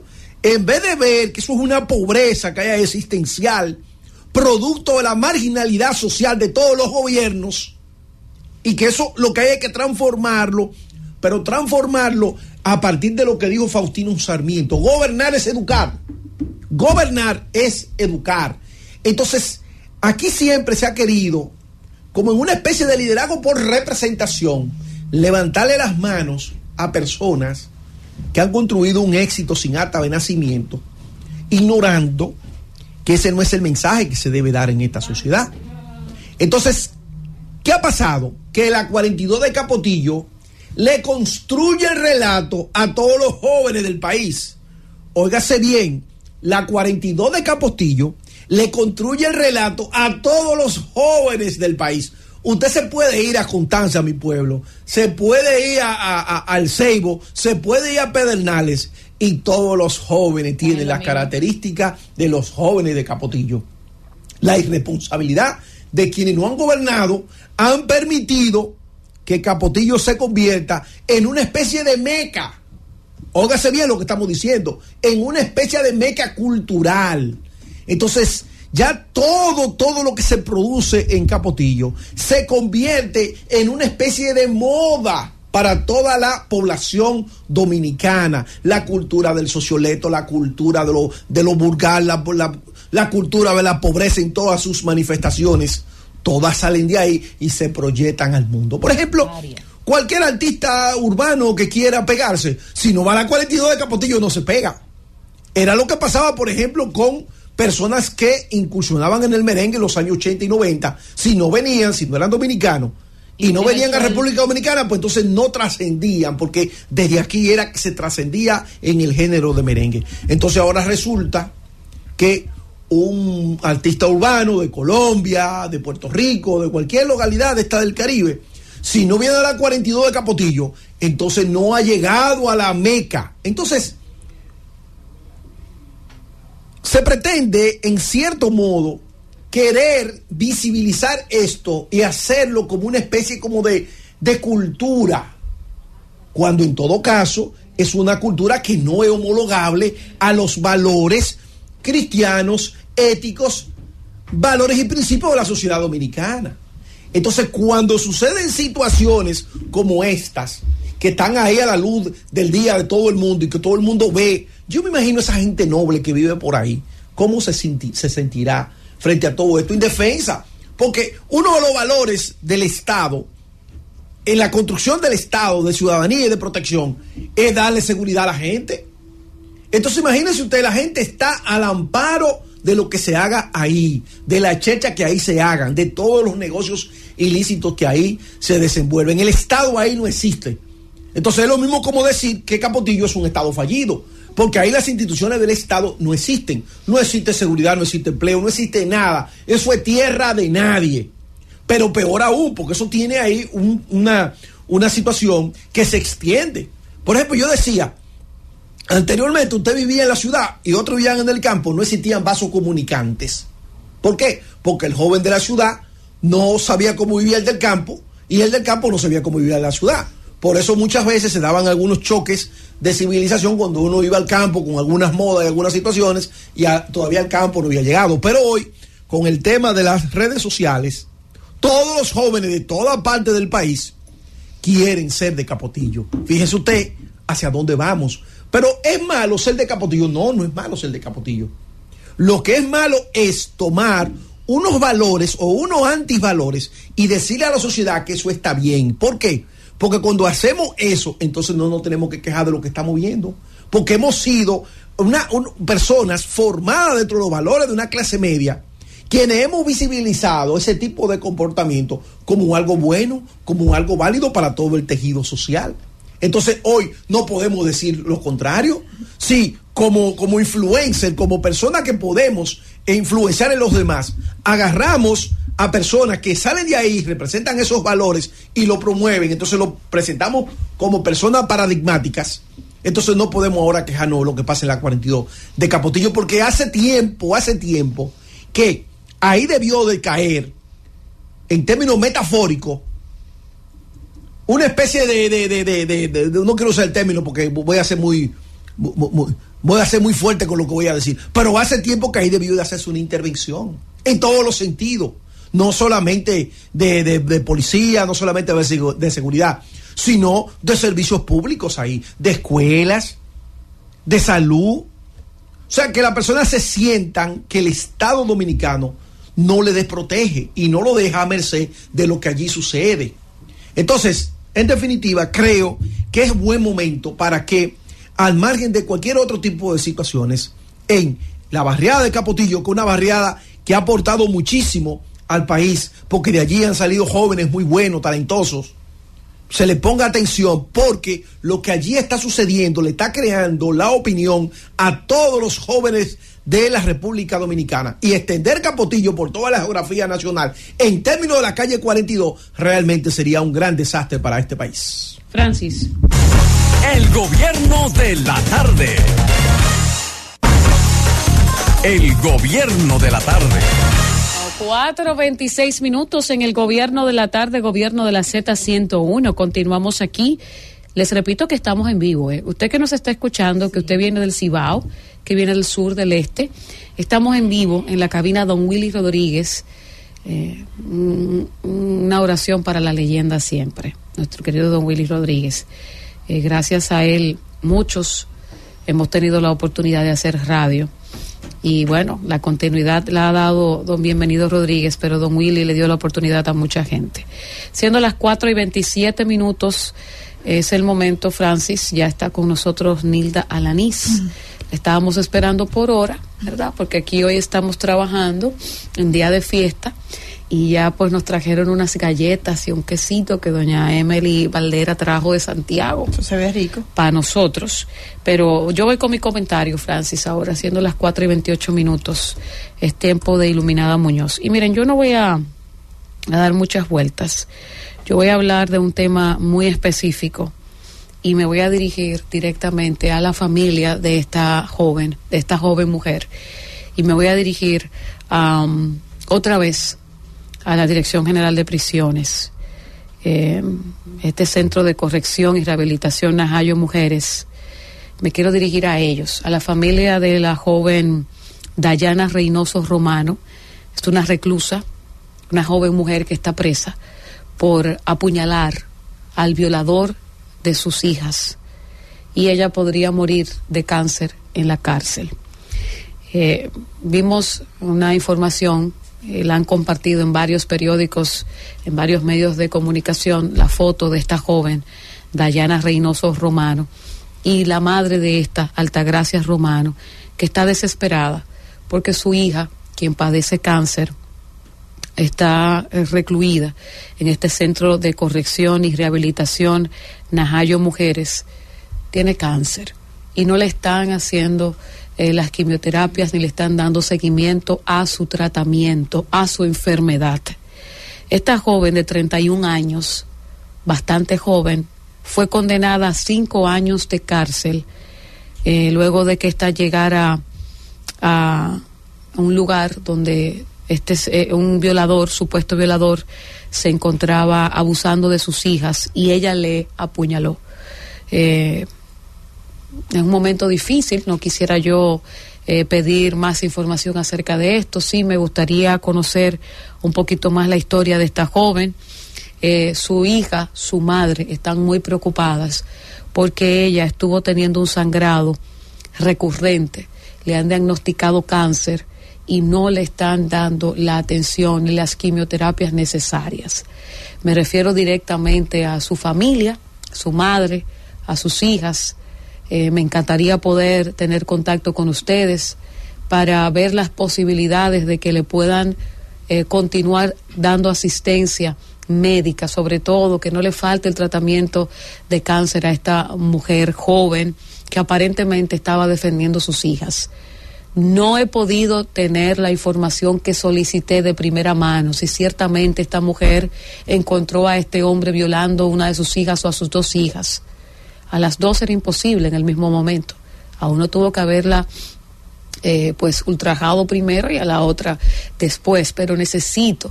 Esto no quita que ella no, no, no, no reciba ayuda porque eh, pues esté recluida, ¿verdad? Esté privada de su libertad. Lo que digo es que me gustaría saber, poder constatar la información de que esta mujer encontró a ese hombre con el que, al que luego ella arremetió con un, con un arma blanca. Me gustaría conocer esta información y me gustaría servir de ayuda para que esta mujer pueda recibir sus quimioterapias o su tratamiento. En, la, la, parte que se ha podido publicar en los diferentes periódicos de circulación nacional, hemos visto que la madre, Altagracia Romano, está muy preocupada por su hija porque dice que a nivel interno se ha deteriorado mucho porque no está recibiendo en este momento, que antes sí estaba recibiendo, pues su tratamiento de quimioterapia. Yo no quiero imaginarme lo que puede estar pasando por la cabeza de esta mujer. Las personas que han tenido esta enfermedad o que han acompañado a un familiar, a un amigo, a un ser cercano con esta enfermedad saben que lo más importante es que estén de buen ánimo, que tengan fe, que tengan fortaleza emocional, física. Y si ella pues no ha podido eh, conseguir en los últimos meses, o no sé qué tanto tiempo tiene sin recibir el tratamiento eh, de cáncer, pues eso le baja mucho el ánimo. Y para poder luchar, una joven mujer de 31 años, poder luchar y ganarle la batalla al cáncer, debe de estar bien atendida y debe tener buenas motivaciones. Yo no quiero especular mucho del tema, Estoy haciéndome eco de una información que he visto en más de cinco o seis periódicos de circulación nacional. Algunos compañeros, amigos, miembros, ¿verdad?, de diferentes programas también han presentado pues esta situación buscando sensibilizar quizás, eh, en este caso directamente, no sé si a Dirección General de Prisiones, no sé si... Junto al Ministerio de Salud Pública o el Servicio Nacional de Salud. En este caso... debe de canalizarlo sí, por ahí. pero entonces en este caso yo quiero y yo sé que él no me va a, desmentir ni va a negarme esto, porque me ha ayudado con miles de cosas más. En nombre del Servicio Nacional de Salud, con el INCAR, nosotros queremos poder ayudar a esta joven de 31 años, que no se muera en la cárcel, Dayana. Dayana no se muera en la cárcel con cáncer, una joven de 31 años. Si la Dirección General de Prisiones pues lo permite vía el Ministerio de Salud Pública. Yo sé que nos van a apoyar. Estoy segurísima que Mario Lama del Servicio Nacional de Salud va a dar el visto bueno y vamos a poder contar con el INCAR. Allí tenemos al doctor Ramírez, que yo le tengo también mucho agradecimiento por todo lo que ha hecho, por gente que ni yo conozco, ni él tampoco, pero él le ha ofrecido, ha recibido la ayuda, y también por el mismo caso de mi hermana, que lo han manejado de una manera muy especial. Entonces, ojalá y la Dirección General de Prisiones escuche este comentario de esta humilde servidora. Ojalá la familia de esta joven pues pueda contactarnos, podamos acercarnos y que no se muera esta joven mujer de 31 años que aparentemente estaba defendiendo sus hijas de un violador y por eso hoy está cumpliendo cinco años de prisión y está padeciendo un cáncer aparentemente bastante agresivo porque la ha deteriorado muy rápido en poco tiempo. Y yo les repito, señores, no quiero especular mucho de algo que no tengo documentos, que ya solicité, pero es desgarrador para una madre ver que alguien está abusando física y sexualmente de uno de sus hijos. Y en este caso, según lo que he podido leer en la información, dos de sus hijas fueron violadas por este señor. Y ella pues arremetió con un arma blanca y por eso tiene como condena cinco años de prisión, pero tiene cáncer. Y que pague por arremeter en contra de este señor, que debería de ser defensa propia, que yo no sé cómo esto se manejó, pero no quiero especular pero que le reciba la atención de salud, que le den sus quimioterapias, que le den su tratamiento, que ella pueda contar con que el, el Estado, el Servicio Nacional de Salud, el INCAR, le proporcione sus quimioterapias cuando ella las necesite y también su medicación. Sería muy triste para su madre y para su hija saber que ella eh, está en una condición difícil de salud y termine muriendo por este cáncer que yo no sé cómo fue que juzgaron a esta mujer de 31 años. ¿Y otros que estén en esa condición? Eh, sí, habrán más. Eh, me imagino que habrá muchos enfermos en las diferentes cárceles de República Dominicana, pero yo quiero referirme y quiero por favor que la familia de Dayana Reynoso Romano, la familia de Dayana Reynoso Romano, si usted la conoce, a su madre o a una de sus hijas, por favor tener contacto con, conmigo, alguien que pueda de ellas, que tenga contacto conmigo a través de mis redes sociales o aquí en la Z101, porque me gustaría muchísimo poder servir de correa de transmisión para que esta joven mujer reciba su tratamiento de cáncer, reciba sus quimioterapias, reciba sus medicinas en la cárcel. Y sabiendo eh, que fue para defender a sus hijas la razón que la lleva a la cárcel, pues más me motiva a mí eh, pues externarle mi, mi, mi enlace, ¿verdad?, con el Servicio Nacional de Salud, con el mismo Ministerio de Salud Pública y con quien sea que haya que gestionar o hablar para que esta mujer reciba sus quimioterapias y su tratamiento de cáncer en la cárcel. Eh, Isis dice algo que es muy cierto, a saber cuántas personas estarán en estas mismas condiciones en la cárcel, a saber si, si no hay quien hables por ellos, a saber si simplemente mueren a cada rato por tuberculosis, por cualquier otra enfermedad, ¿verdad? Algunos tienen situaciones, son hipertensos, son diabéticos y, es una realidad. Pero yo quiero centrarme en este caso. Me gustaría muchísimo poder ayudar y saber, saber que esta mujer no va a morirse por falta de medicamentos o por falta de una quimioterapia en la cárcel, que ella pueda cumplir la condena que le han impuesto, sus cinco años, pero que no sea la cárcel quien le impida a ella luchar contra esta enfermedad. Que los que hemos tenido a un familiar cercano sabemos lo difícil que es lidiar con ella en una casa con todas las comodidades, incluso hasta con enfermeras, como eh, nuestros familiares tienen la disposición de contar con alguien cercano, una enfermera o bueno, un centro, un buen centro de salud, buenos médicos no me imagino cómo estar esta mujer con cáncer lidiando con esta enfermedad en una cárcel de República Dominicana y conociendo la denuncia que hace su madre y su hija de que tiene eh, ya un tiempo sin recibir sus quimioterapias. Ojalá y pronto tengamos información para poder ayudar a Dayana Reynoso Romano, esta joven de 31 años que tiene cáncer y que está en Najayo Mujeres. Francis. El gobierno de la tarde. El gobierno de la tarde. 4.41 minutos en el gobierno de la tarde, gobierno de la Z101. Vamos a conectar con nuestra gente. Vamos a hablar unos minutitos con los dueños de este espacio. Usted que viene ahora mismo de La Vega, de Santiago, de Puerto Plata, usted que viene del este, usted que está regresando de este fin de semana largo, hágalo con prudencia. Si está conduciendo, no tome alcohol. Si toma alcohol, pues no maneje. Y por favor, pues conecte con nosotros para que se vaya enterando de todo lo que está sucediendo a nivel nacional y a nivel internacional. Saludando a nuestra gente linda de YouTube que está activa con nosotros desde bien tempranito.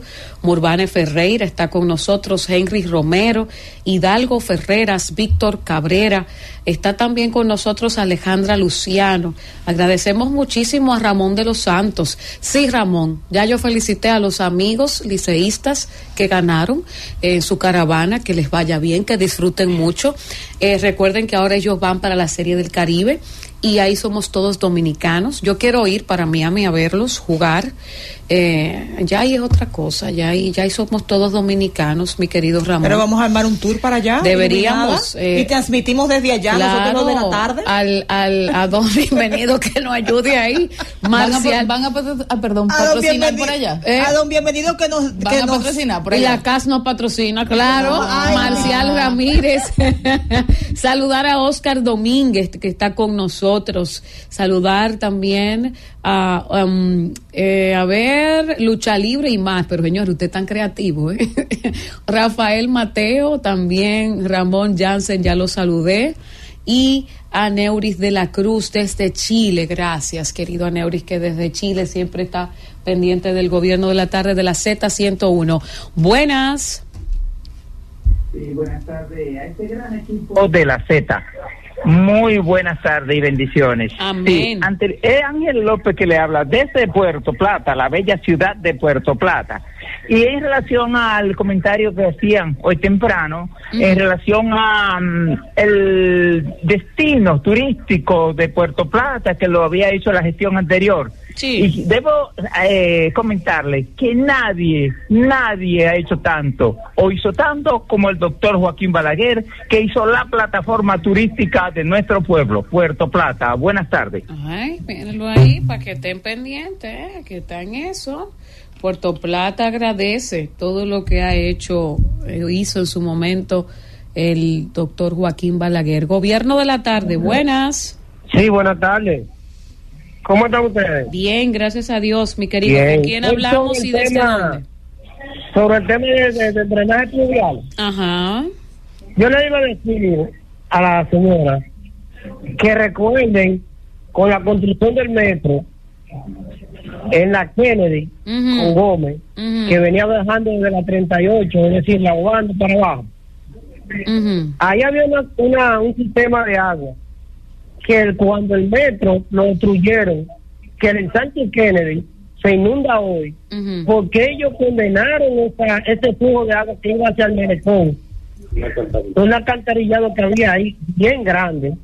Y estos barrios de aquí es decir, el flujo de agua que bajaba hasta abajo, ellos lo condenaron. Vete en cuenta que hasta en el mismo metro, en alguna parada, tiene filtración y no desde ahora. Entonces, estos ingenieros que se cogen todos los cuartos y hacen un presupuesto y como no tienen supervisión, ellos hacen lo que les da la gana. ¿Me entiendes? Entonces, después le echan la culpa a los gobiernos que vienen. Y con el drenaje mundial, el presidente lo dijo bien claro en la semanal que ya hay un proyecto y hay un marketing, es decir, que se le va a meter mano a eso porque no son dos pesos que se lleva. Que los gobiernos pasados no metieron cinco pesos en drenaje pluvial. En lo que teníamos. Ok. Gobierno de la tarde, buenas. Buenas, ¿con quién hablamos y desde dónde? ¿cómo está? Bien, gracias a Dios. ¿Y usted? bueno, iluminada. Fue el que ganó. Dígame fue el Licey que ganó. Ay, sí, mi querido, ganó el Licey. Perdí cuatro veces en, esta en esta temporada, perdí cuatro veces. Sí, sí, pero hay, hay, otro octubre, ¿sabes? Sí, octubre viene ahí, ya estamos finalizando enero. Gobierno de la tarde, bueno, me están dando mi cuerdita los oyentes, ¿eh? pero yo la cojo bien. Buenas. Sí. Buenas. Gobierno de la tarde, buenas. Buenas. Sí. Dominada. Sí.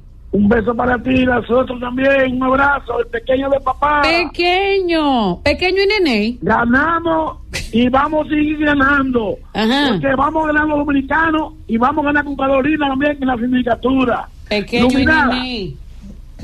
Oye, mi amor, oye. Mira, nosotros estamos trabajando cada día más. El sábado tenía Carolina una caravana. Cuando no fuimos a la caravana, estábamos en el electoral. Estamos haciendo un trabajo electoral a nivel de la capital, en, la ciudad, en el distrito. Ok. Están fajados ustedes pequeños trabajando. Gobierno de la tarde, buenas. Sí, buenas. Sí. Bien, bien. ¿Cómo están ustedes? Bien, gracias a Dios. ¿Con, quién hablamos? 42. Díganos. Con el tema de la 42. ¿Con quién hablamos y desde dónde? Varios, varios más. Lo que es los guandules. Ajá. Guachupita. Ajá. La Ciénega. Sí. Y el capoteado de Cristo Rey. Entonces, si el gobierno o cualquier gobierno se dedica a desalojar y hacerle apartamentos, aunque sea que paguen de a 200 pesos, se termine ese caso de la delincuencia, porque en la 42 hay mucha gente que vive en la misma 42 que se beneficia de ese desorden. ¿En qué sentido? Bebiendo la droga, vendiendo la bebida, haciendo otra cosa, porque la 42 no hay nada más. Así es. Usted tiene razón. Gobierno de la tarde, buenas. Buena, iluminada, fíjese, para felicitarla por su comentario con tanta sinceridad. Pero fíjese, el ayuntamiento le aumentó a los contribuyentes que pagan la basura mm. un 60%. Entonces, ese 60% le daría para que en todas las esquinas debiera haber algo de que para echar la basura. El agua se la subieron un 60% al que la paga. Sí. Entonces, ¿qué, qué lo, cómo, ¿cómo nos vamos a ver en los pueblos? Porque en Estados Unidos no hacen eso, como aquí. Gracias. Gracias a usted, mi querido gobierno de la tarde. Buenas. Buena, iluminada, ilumíname. Mm. Uno Medina de, de Villa Jarago, provincia, Bauru. Chulo, mira, aquí estamos en la Z trabajando para ustedes. Gracias, gracias. Un saludo, bienvenido y a todo, todo ese panel. Sí. E, ilumi- e iluminada, Mm, si en verdad esa mujer que está presa, sí. en verdad, si, si ese maleante fue verdad que hizo eso, no, esa mujer debe estar fuera. Esa, si cualquiera, el que debe estar preso ese maleante, aunque esté eh, puñaleado, porque Sí, esa sí. mujer Pero defendió a sus hijas y que No la sé, si él, no defendiendo sé si él murió, no sé si él murió, si está vivo, si está preso. Y como Pero no que tengo lo la saque a esa información. pobre mujer, defendiendo a sus hijas y todo lo que haga eso, que se defiendan esa mujer y defendiendo a sus hijas. Chulo Medina Villajarán. Así es, mi querido chulo, pero ahora la que está presa y enferma es ella, la pobre, con 21 añitos, con 31 añitos. Buenas. Nada, Sí, buenas tardes. He no visto Asensio desde Jaina. desde Jaina, cuéntenos, querido. ¿Usted conoce a Jairo Asensio? Ay, sí. Sí, es el papá de las águilas, es el pato macho, ese que ha acabado con las águilas. Ay, sí, las águilas le tienen odio a él, le gustan. que mire ese haitiano cuando él tiene buquén cajetano. Sí, sí. Yo no le tengo odio, porque él, él es un tremendazo pelotero, ¿eh? Es un tremendazo. Yo no le te Jairo Asensio, no le tengo, no le tengo odio. Todo lo contrario. Eh, yo soy, en ese sentido, aunque soy muy aguilucha, soy una admiradora de los peloteros dominicanos de todos los equipos. Y felicidades para Licey, caramba, que ganaron, ganaron su corona número 24. Pero ya, ya lo felicité mucho. Vámonos, Francis, que está bueno para felicitar ya a la gente del Licey. El gobierno de la tarde. El gobierno de la tarde.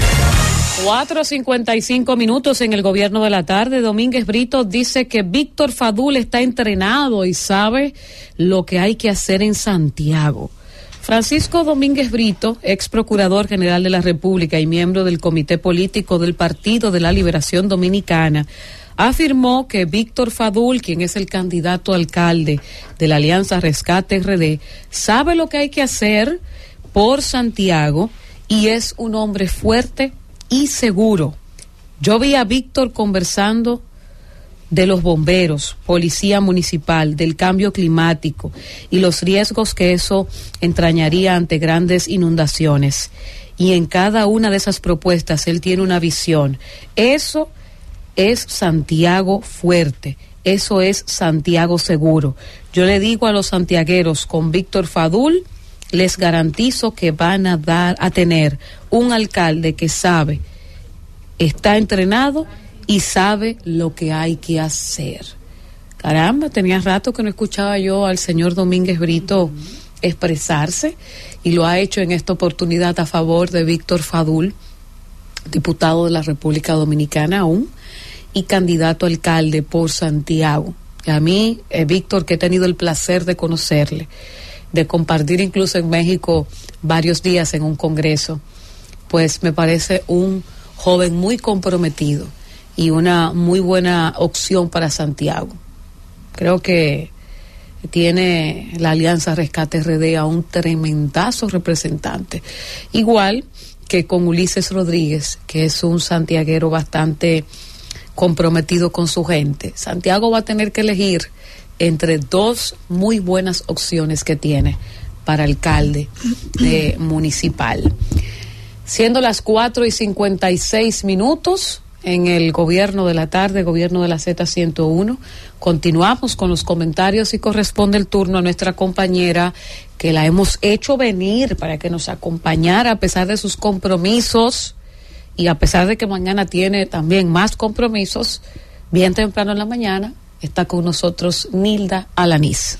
Bueno, mi querida iluminada, de verdad que es un placer, es un privilegio estar aquí en esta cabina con todos ustedes que son mis amigos y hermanos, que no me voy a cansar de decir que me ha regalado la Z101 y sus ejecutivos ¿verdad? Y que cada día pues tenemos el compromiso de llevar información. Hoy, siendo las 4 y 56, sí, estamos en vivo, acompañándole usted que está a lo mejor en esa playa, que está ya de regreso a la capital o que va rumbo a su hogar, pues qué privilegio que usted esté con nosotros ahí. Y por supuesto, pues me toca a mí hacer mi comentario. Quiero ser muy enfática, como siempre digo, en que usted no necesariamente va a estar de acuerdo. Y creo que, y creo que este comentario de por sí puede eh, traer ciertos ciertos mensajes encontrados, eh, ciertos pensamientos encontrados, usted va a reflexionar, eh, se va a poner guapo conmigo, usted va a comentar, pero hágalo, no importa, inmediatamente se cuelgue este comentario. En la caja ahí de comentarios usted opine siéntase en confianza, diga lo que usted quiera, pero por supuesto, con todo el respeto del mundo. ¿Por qué? Porque yo lo voy a ver, yo le voy a responder. A veces hay muchos comentarios y no puedo responderle a todos, pero la realidad es que la finalidad de lo que yo digo y hablo, que obvio es de mi punto de vista, desde, desde, mi perspectiva, no es para que usted necesariamente esté de acuerdo, es para que usted lo analice conmigo. Y este comentario es para que lo analicemos juntos. Ojo, quítese eh, la capa de cualquier color de partido y vamos a analizar esto que yo vengo y traigo el día de hoy.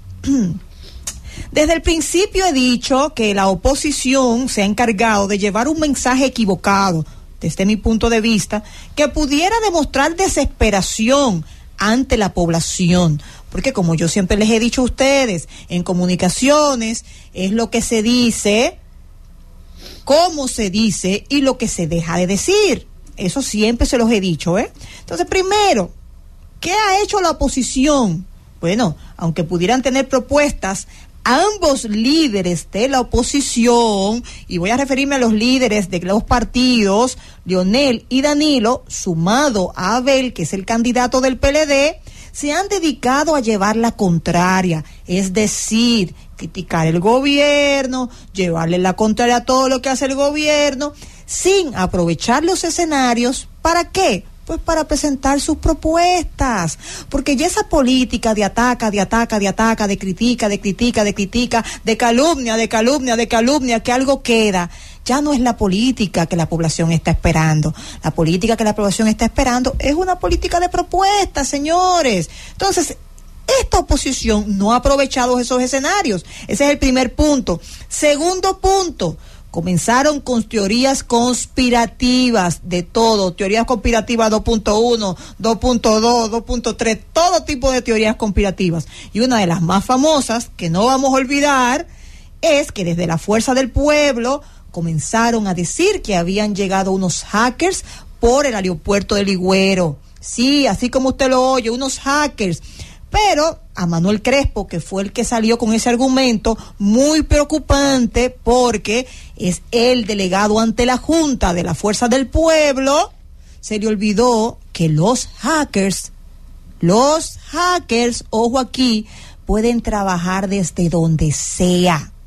No tienen que estar al lado de la computadora de la Junta, ni tienen que mudarlo como en las películas, en el apartamento del frente, para que brechen y sepan cuándo darle a estar.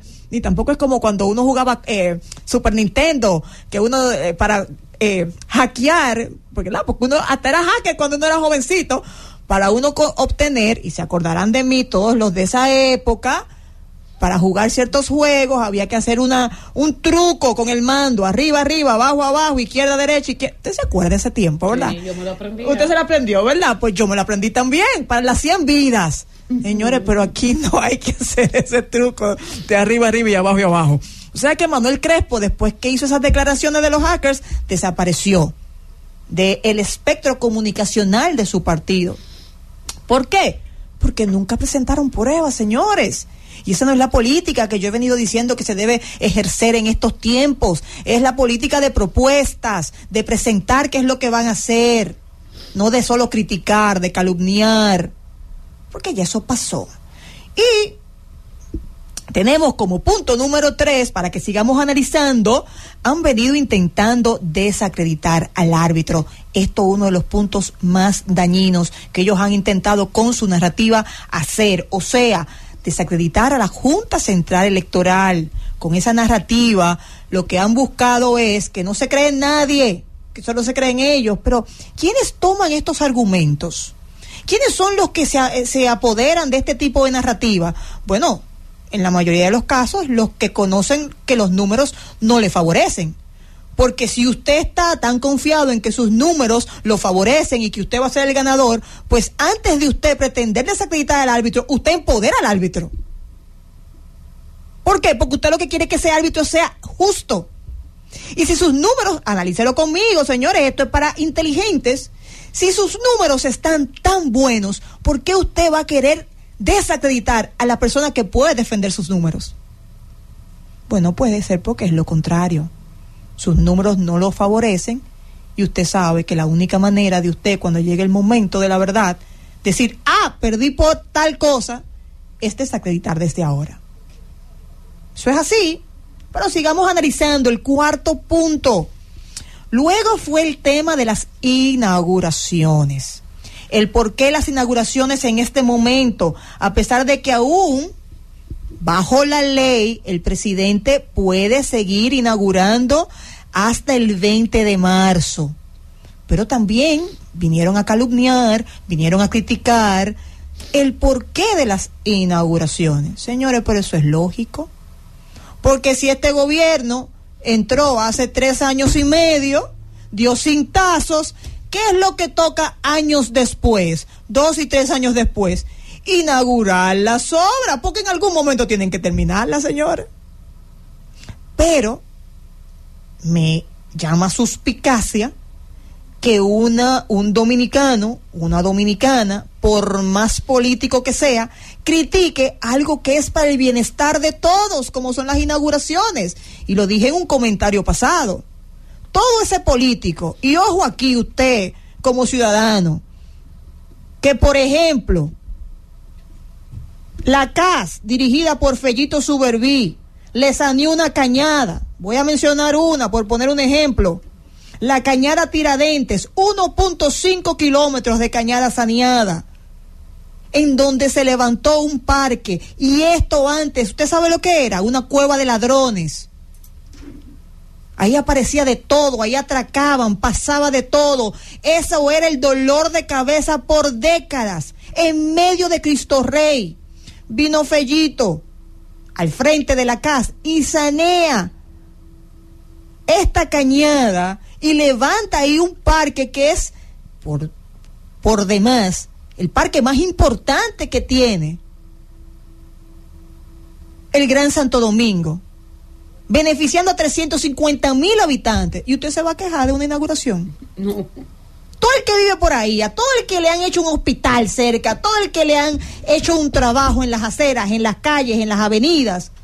Señores, tiene que estar feliz, tiene que estar contento. Entonces, cuando usted ve un político, usted como votante, ve un político que se queja de estas inauguraciones, yo entiendo que el mejor castigo que usted puede hacer, ya que usted no tiene un micrófono de frente para decirlo, es usted no votar por ese político. Eso es así, claro y pelado. Porque en buen dominicano, yo no soy muy buena con los refranes, pero, o sea, si, tú me estás afectando a mí y tú no quieres mi bienestar, pues entonces yo no puedo darte el favor de mi voto.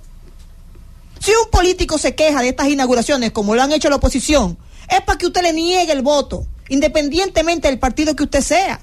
Porque en este momento, sin importar el color de ese político, debe estar de acuerdo con todas las inauguraciones. Es más, hasta la inauguración que se, hace, se haga el 20, eh, eh, el último día que permite la ley, debe ser aplaudido.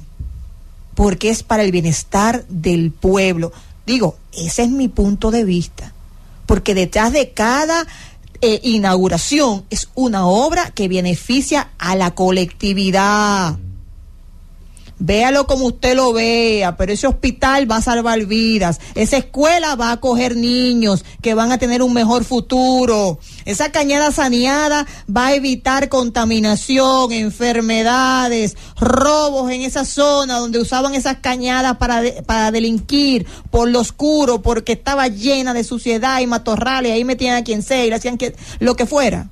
Entonces usted tiene que estar feliz. Y como último punto, que es el quinto, y este es el título de mi comentario, pero no se asusten, ya estoy terminando.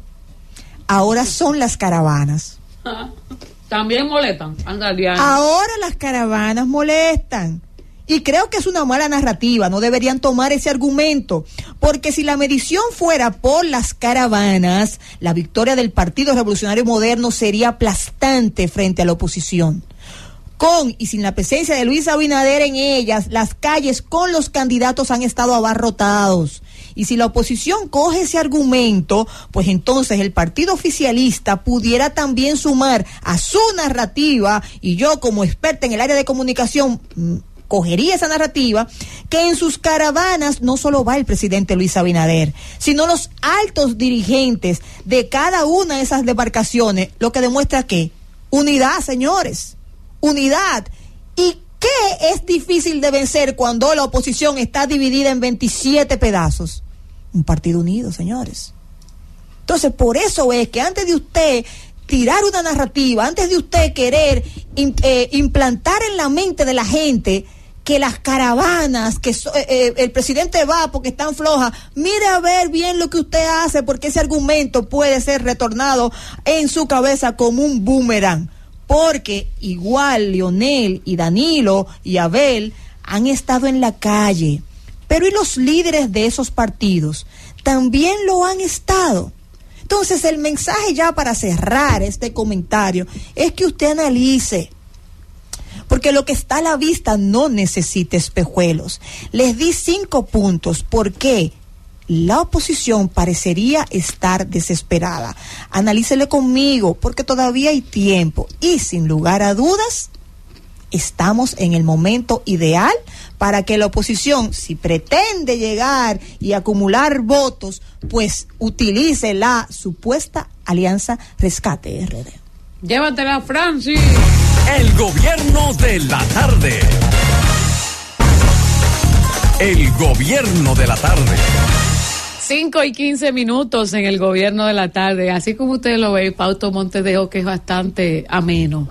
Miren, Haití espera un resultado rápido y positivo sobre la misión multinacional ofrecida por Kenia. Frente a las amenazas de bandas armadas que siguen sembrando el pánico, no es el momento de aventurarnos ni de volver a las maniobras que en el pasado contribuyeron a agravar la situación del país. Así reza esta nota. Eh, que compartimos con ustedes del 21, del 29 de este mes de enero. El gobierno haitiano dijo que esperan un resultado rápido y positivo sobre la misión multinacional que Kenia se ha ofrecido liderar para ayudar a combatir la violencia en Haití, pero cuyo despliegue fue prohibido esta semana por el Tribunal Superior de Nairobi. Estas palabras, estas letras que estoy compartiendo con ustedes han sido compartidas en un comunicado. El gobierno de Haití afirmó que están dando seguimiento a la evolución del caso de Kenia tras la prohibición de mil policías al país caribeño. Ariel Henry es la persona que está al frente de esta nota que hemos compartido y que bueno, se ha hecho eco también Agencia F y otros medios de circulación nacional. La situación en Haití está bastante compleja. En este momento, hoy, pues se está llevando a cabo eh, pues una, un paro, una protesta por parte de choferes y de otros miembros. Están tirados a las calles y, y no es para menos. La gente decente, la gente que vive en Haití, está pidiendo que paren ya eh, pues esta situación, el miedo de estas bandas que han ocupado las calles de esta nación. 5 y 17 minutos en el gobierno de la tarde, gobierno de la Z101. Continuamos con los comentarios y corresponde el turno a nuestra compañera Isis Álvarez. Muchas gracias, Iluminada. Buenas tardes, compañeros, los que están aquí en este lunes 29 de enero, eh, bueno, de 2000 24. Aquí estamos, ya como se ha dicho, eh, de una manera presencial, en vivo, con todos ustedes. Buenas tardes a la gente que prefiere y que sigue y que se queda con la Z101 acompañando a esas personas que nos eh, que están en este momento retornando a, hasta acá, hasta la ciudad, hacia sus hogares,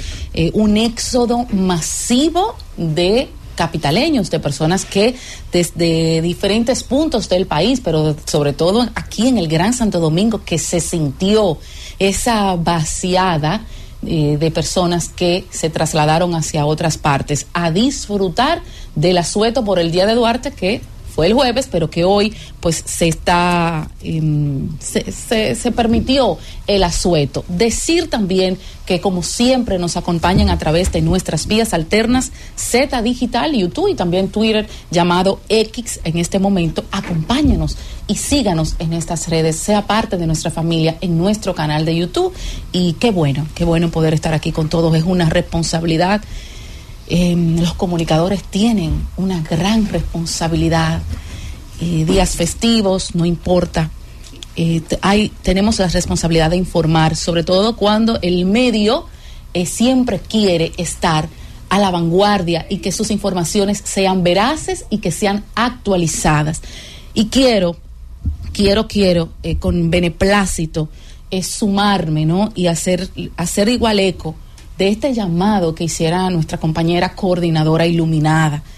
Eh, los medios y los comunicadores están compelidos en una responsabilidad social a hacerse eco de, de la parte social y de la parte humana de la sociedad. De no ser así, tiene poco sentido tener micrófonos a la disposición si no es también para nosotros poder canalizar y gestionar siempre los apoyos que se necesita y que necesitan gente en momentos o personas en momentos de vulnerabilidad. Hay una, una nota y una declaración antes de abordar nuestro tema central. Yo hoy voy a ser predecible totalmente porque entiendo y subo de tono que quienes nos siguen en los comentarios se imaginan lo que vamos a tratar hoy. Y soy predecible en ese sentido en este lunes 29. Antes hago un, eh, o acoto, acato, acato, una declaración que hiciera Guido Gómez Mazara en el día de ayer porque estuvo de visita en la provincia Espaillat, estuvo por Moca y habló en un acto del movimiento eh, familias, el movimiento Mi Familia con el Cambio, que lo dirige el ingeniero, aquí lo tengo, Rafael Santos Mejía, Rafael Santos Pérez, Rafael Santos Pérez dirige este movimiento en Moca. ¿Y qué dijo Guido Gómez Mazara ayer? Y fue una declaración coherente y una, y una eh, declaración oportuna, porque hay un sentir de triunfalismo en algunos sectores y en algunos políticos y dirigentes que puede hacerles quedarse dormidos al momento de, real, de buscar los votos y las marcas que dan los triunfos. El triunfo no se gana hablando, ni se gana diciendo, ni se gana en encuestas. Se gana en las urnas el día que comienzan a contar las boletas que queden marcadas y bien marcadas. Y Guido Gómez dice, las simpatías no son votos.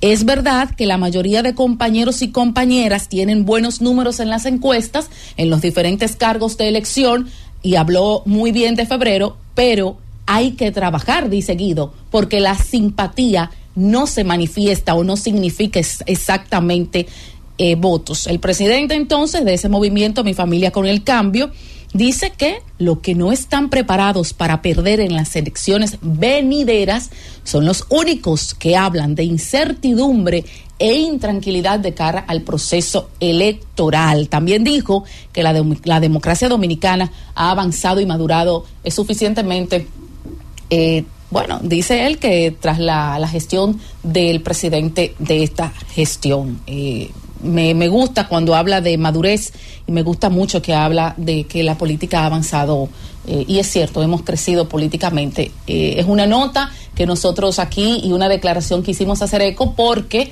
ese triunfalismo puede llevar a mucha gente y a muchos dirigentes a dormirse en sus laureles y entonces después quejarse de los resultados obtenidos.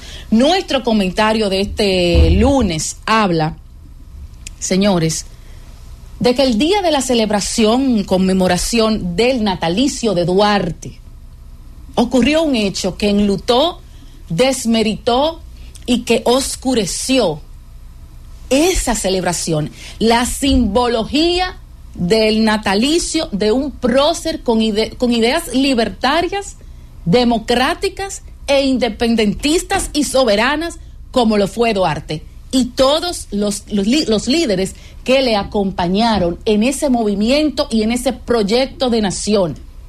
Y fue el rapto de un ciudadano llamado Huázar Gómez o Huázar Gómez, un médico fisiólogo o coeño que mientras eh, participaba en una manifestación, al parecer en solitario, fue raptado por las autoridades. Y digo raptado porque fue un rapto. No fue un pedido como a cualquier ciudadano o ciudadana se le pueden las autoridades si entienden y, amerita eh, hacer una detención y un requerimiento hacerle. Lo del doctor Gómez fue un rapto. Y en un Estado democrático, eventos de este tipo no pueden ocurrir. Y de verdad, yo entiendo que esto merece una condena, eh, una demanda penal, que no sea un evento más que se quede sin consecuencia. Esto merece una consecuencia penal de los afectados y merece además este evento el repudio de la sociedad. Algunas personas eh, se han enterado por medio de las de las vías sociales de lo que aconteció. Algunos por el asueto están todavía, quizás ahora por medio de la Z101 puedan enterarse a profundidad de lo que ocurrió, porque no, no sepan qué pasó con ese, con, con la detención del doctor Huázar Gómez. Según lo que se percibió en un audiovisual, un ciudadano con una, con una pancarta demandaba una pregunta al mandatario del país. Esto fue en Ocoa cuando el presidente visitaba esa provincia y fue interceptado de forma violenta, de forma atropellante, violatoria a los derechos ciudadanos. Y todos vimos ese video, ese audiovisual. Y según lo que se vislumbra en ese audiovisual, se trató de un atropello. No sabemos qué ocurrió antes que provocara esa intercepción o esa interpelación. Por eso nosotros nos preguntamos, ¿qué sucedió o qué hizo este ciudadano para merecer un rapto de esta naturaleza? Porque hasta ahora esa explicativa no se ha entregado. Se emitieron comunicados, los, lo tengo aquí, y si el tiempo nos favorece lo puedo compartir con ustedes. Pero ¿qué provocó que fuera interceptado de una manera violenta, como lo hacía el SIN de la era y de la época del trujillato y del balaguerismo? ¿Quién ordenó? ¿De dónde provino la orden de que detuvieran a ese ciudadano? De esa manera, nadie detiene a un ciudadano o ciudadana de una manera tan abusiva si no tiene una orden de, alta jerarquía. ¿Por qué la Policía Nacional? Porque fueron sus agentes, sus miembros, fue la institución de la policía la que detuvo a este ciudadano. Y según hasta ahora, 4 y 5 de la tarde, todavía no se ha emitido ningún comunicado al respecto. No lo he visto en sus páginas, en sus portales. Y sabemos que el comandante supremo de las Fuerzas Armadas y de la Policía, que es el presidente del país, el presidente Abinader dispone de la liberación del doctor eh, Gómez y que la Fiscalía emitió un comunicado, la Fiscalía de Ocoa, que en virtud de que fue eh, pedida su libertad, pues procedieron a liberarlo. Pero no se trata de que el presidente de la República, aunque sea el comandante supremo de los organismos castrenses y de seguridad ciudadana, emita una declaratoria de libertad. Es que no debió de suceder. Es que hay una explicación que entregar por qué sucedió. Y esto, eh, quiero aquí hacer un recuento de lo que viene sucediendo en la dotación de OCOA. ¿Fue desde OCOA directamente, desde la comandancia de OCOA que salió esta orden o fue más arriba y no quieren decirlo? En, el, en abril de 2022 se cambió el coronel comandante de Ocoa por violaciones supuestamente a los derechos de los privados de libertad en estado preventivo. En agosto de 2023 también se dispuso el cambio del coronel encargado de la dotación de Ocoa porque se ejecutaron a cuatro personas y se les acusaba de, de atropellos a los derechos humanos a ese comandante. Ahora, 2024, enero, nosotros tenemos un caso con el doctor Huázar Gómez, que es un activista que tiene eh, una, un prontuario de protestas, que fue en el 2010 también interpelado en el gobierno del presidente Fernández. Lo que sucede es que no existían las redes sociales al nivel de exposición de hoy y no se enteró la sociedad de este atropello de, de la manera como hoy, no circuló tan fuertemente.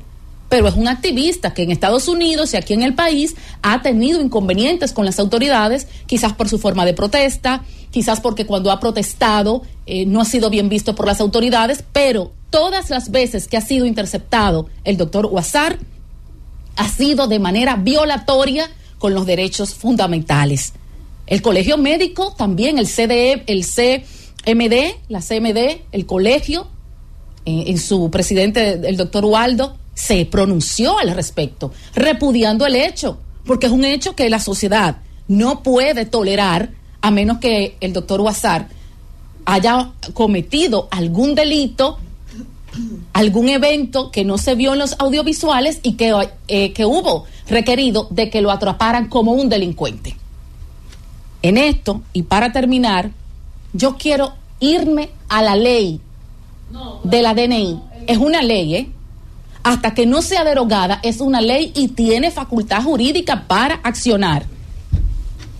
Es aquí donde dice el artículo 8 que creado el DNI bajo la dependencia del presidente de la República, tengo la ley 124 abierta en mi dispositivo con la misión de realizar actividades de inteligencia y contrainteligencia para la seguridad e interior a los fines de contrarrestar y prevenir cualquier riesgo, amenaza o agresión a la Constitución de la República, a las instituciones y a la seguridad y defensa de la nación, son atribuciones propias de la DNI actuar en contra de cualquier persona que pueda atentar contra la seguridad de un país y de la nación. Y yo me pregunto si un cartel como este, que lo tengo en mis manos para quienes nos peguen radio, eh, nos escuchan en radio, no pueden visualizar, pero tengo un cartel en las manos como el que tenía el ciudadano Gómez, que dice, señor presidente, porque hay tantos pacientes de cáncer y psiquiátricos en Ocoa. Y yo digo, si la ley ya está funcionando, si fue una equivocación o si yo mañana deseo con un cartel similar hacer alguna protesta o alguna inquietud social, pudiera correr la misma suerte que este ciudadano en Ocoa. Francis, vámonos. El gobierno de la tarde. El gobierno de la tarde. 5.36 minutos en el gobierno de la tarde, gobierno de la Z101. Sí, en este lunes 29 de enero estamos con ustedes totalmente en vivo desde la cabina, don Willy Rodríguez. Estamos aquí desde las 3 de la tarde compartiendo con ustedes las informaciones, las noticias, los comentarios, recibiendo sus llamadas. Don Bienvenido, gracias.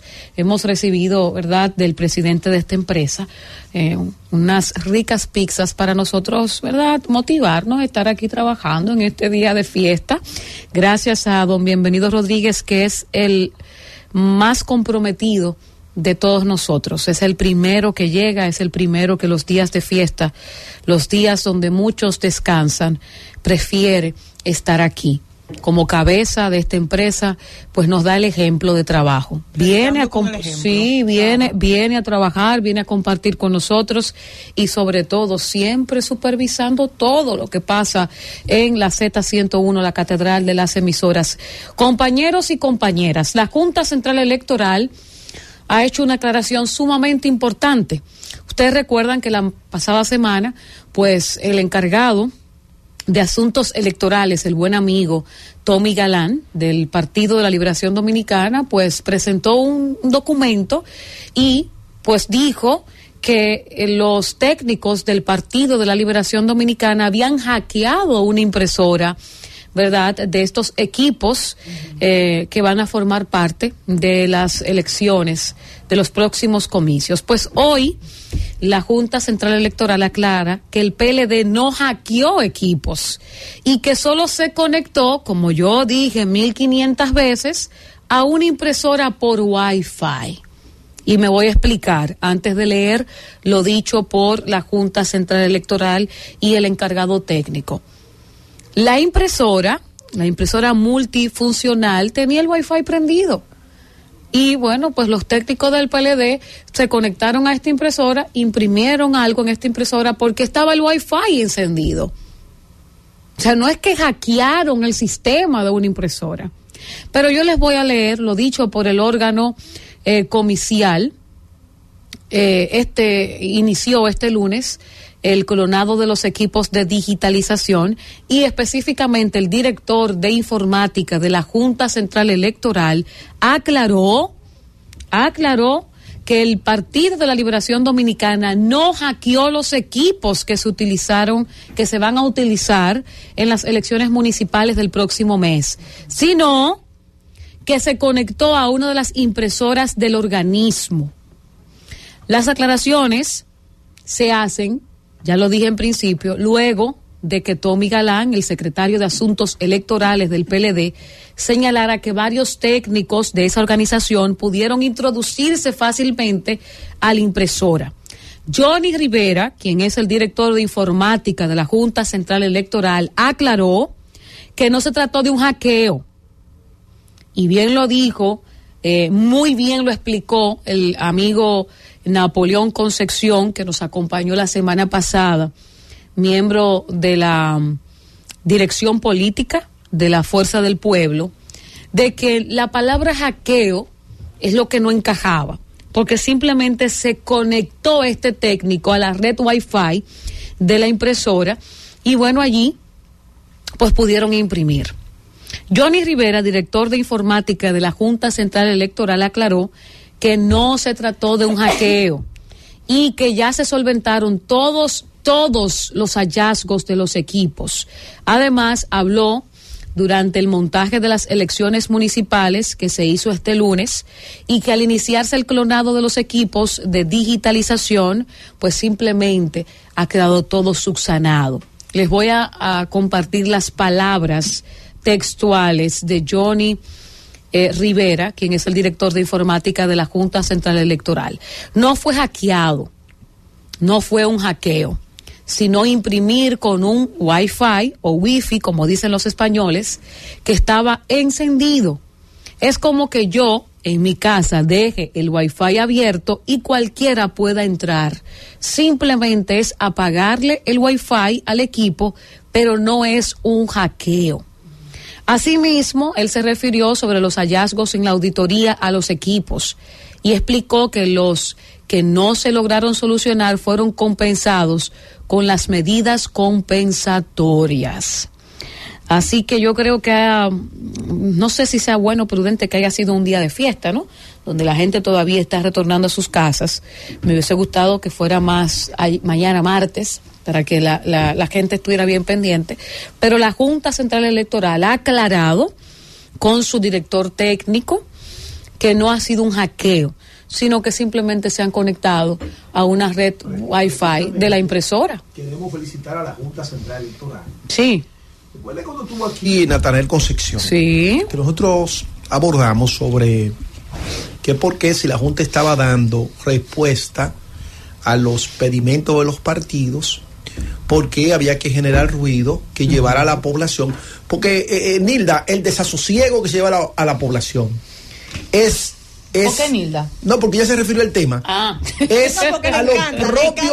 no, no, no, no, porque es, no, ahora, ahora, porque es a los propios partidos de oposición que menos le convienen ese tipo de ruido. ¿Por qué? Porque en el imaginario del pueblo dominicano, que es un pueblo sabio y sabe mucho de política, mm. aunque a veces mucho, aunque a veces los políticos lo subestiman, pero el pueblo mm. termina dándole la bofetada proceso tras proceso. Así es saben que cuando se emiten situaciones de esta naturaleza, el pueblo hace, ¡ay, cum!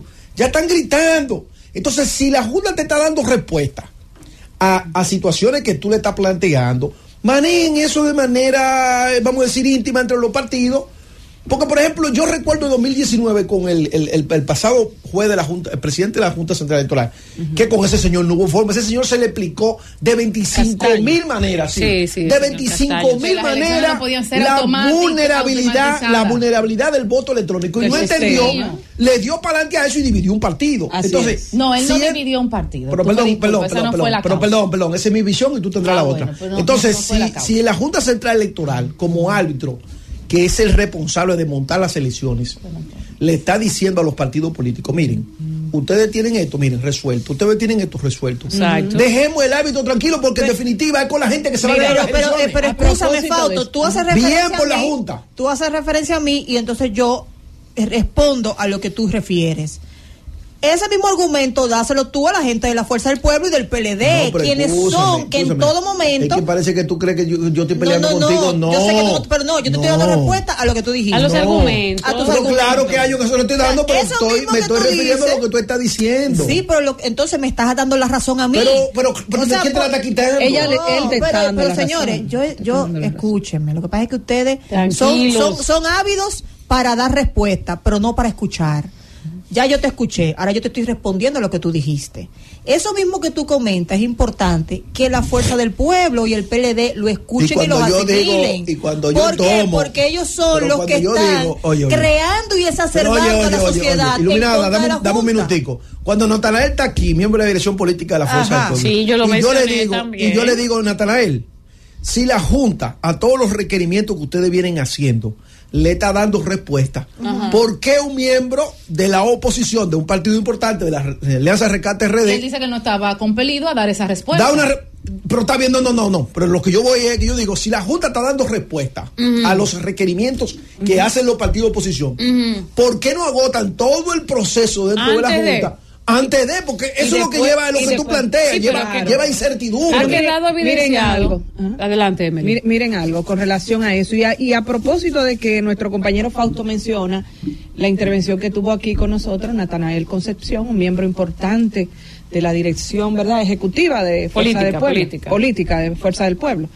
Y decía Natanael, que lo recuerdo claro, nosotros los partidos hemos estado acompañando en el proceso, convocados por la Junta, Sí. ¿verdad? Que es el órgano rector. Y dentro de todo lo que hemos visto, hay 23 requerimientos de observaciones, como bien Hallazgos fue la palabra que utilizó la. Junta. Que nosotros como partido le hemos expuesto, planteado a- al órgano, ¿verdad? Y de esos 23, solamente tres, tengo entendido, que Sí. faltaban por ser cuatro creo que fue cuatro que dijo por ser tomados en cuenta, pero prácticamente eran Todo, 10 todo, 19 excepto cuatro. ya habían sido tomados en cuenta y resueltos. Y resueltos. Entonces, Lo yo lo que yo, yo también entiendo en el caso del planteamiento de Nilda y, a- y, el compañero Fausto, que era lo que él te quería decir, o sea, él también está en esa misma tesitura. ¿Por qué crear incertidumbre? Ciertamente, dice Nilda, bueno, la oposición. Yo creo que aquí no hay que buscar culpable. Aquí lo que hay es que seguir, realmente, en el caso de la Junta, seguir trabajando como lo está haciendo.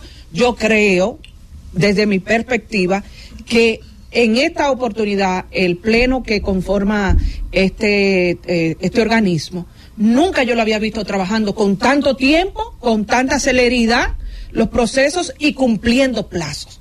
Yo así lo he visto. No sé ustedes. Entonces creo que de alguna manera, Junta, de alguna manera también hay que darle garantía de que se están haciendo las cosas como hay que hacerlas. Yo conversaba así como, como dice Fausto con otros miembros de otros partidos y también me dicen lo mismo. Ahora, la pregunta sería, ¿por qué hay que salir a decir lo contrario? Si el propio, eh, los propios representantes del PLD dijeron al interno otra cosa.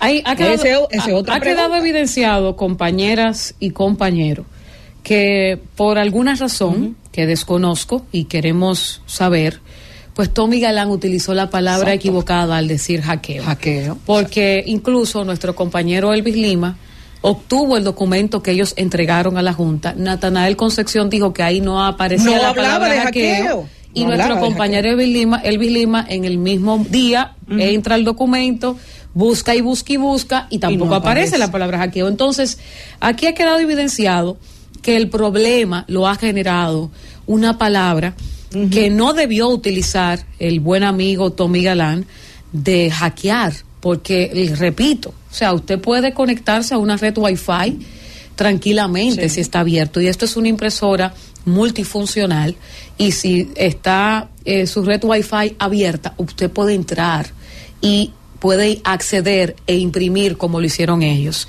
¿Qué es lo más preocupante de todo esto? Que ustedes no van a ver de parte del Partido de la Liberación Dominicana ningún tipo de disculpas o de aclaración. No, no la van a ver, porque simplemente, como bien dice Fausto, se adelantaron.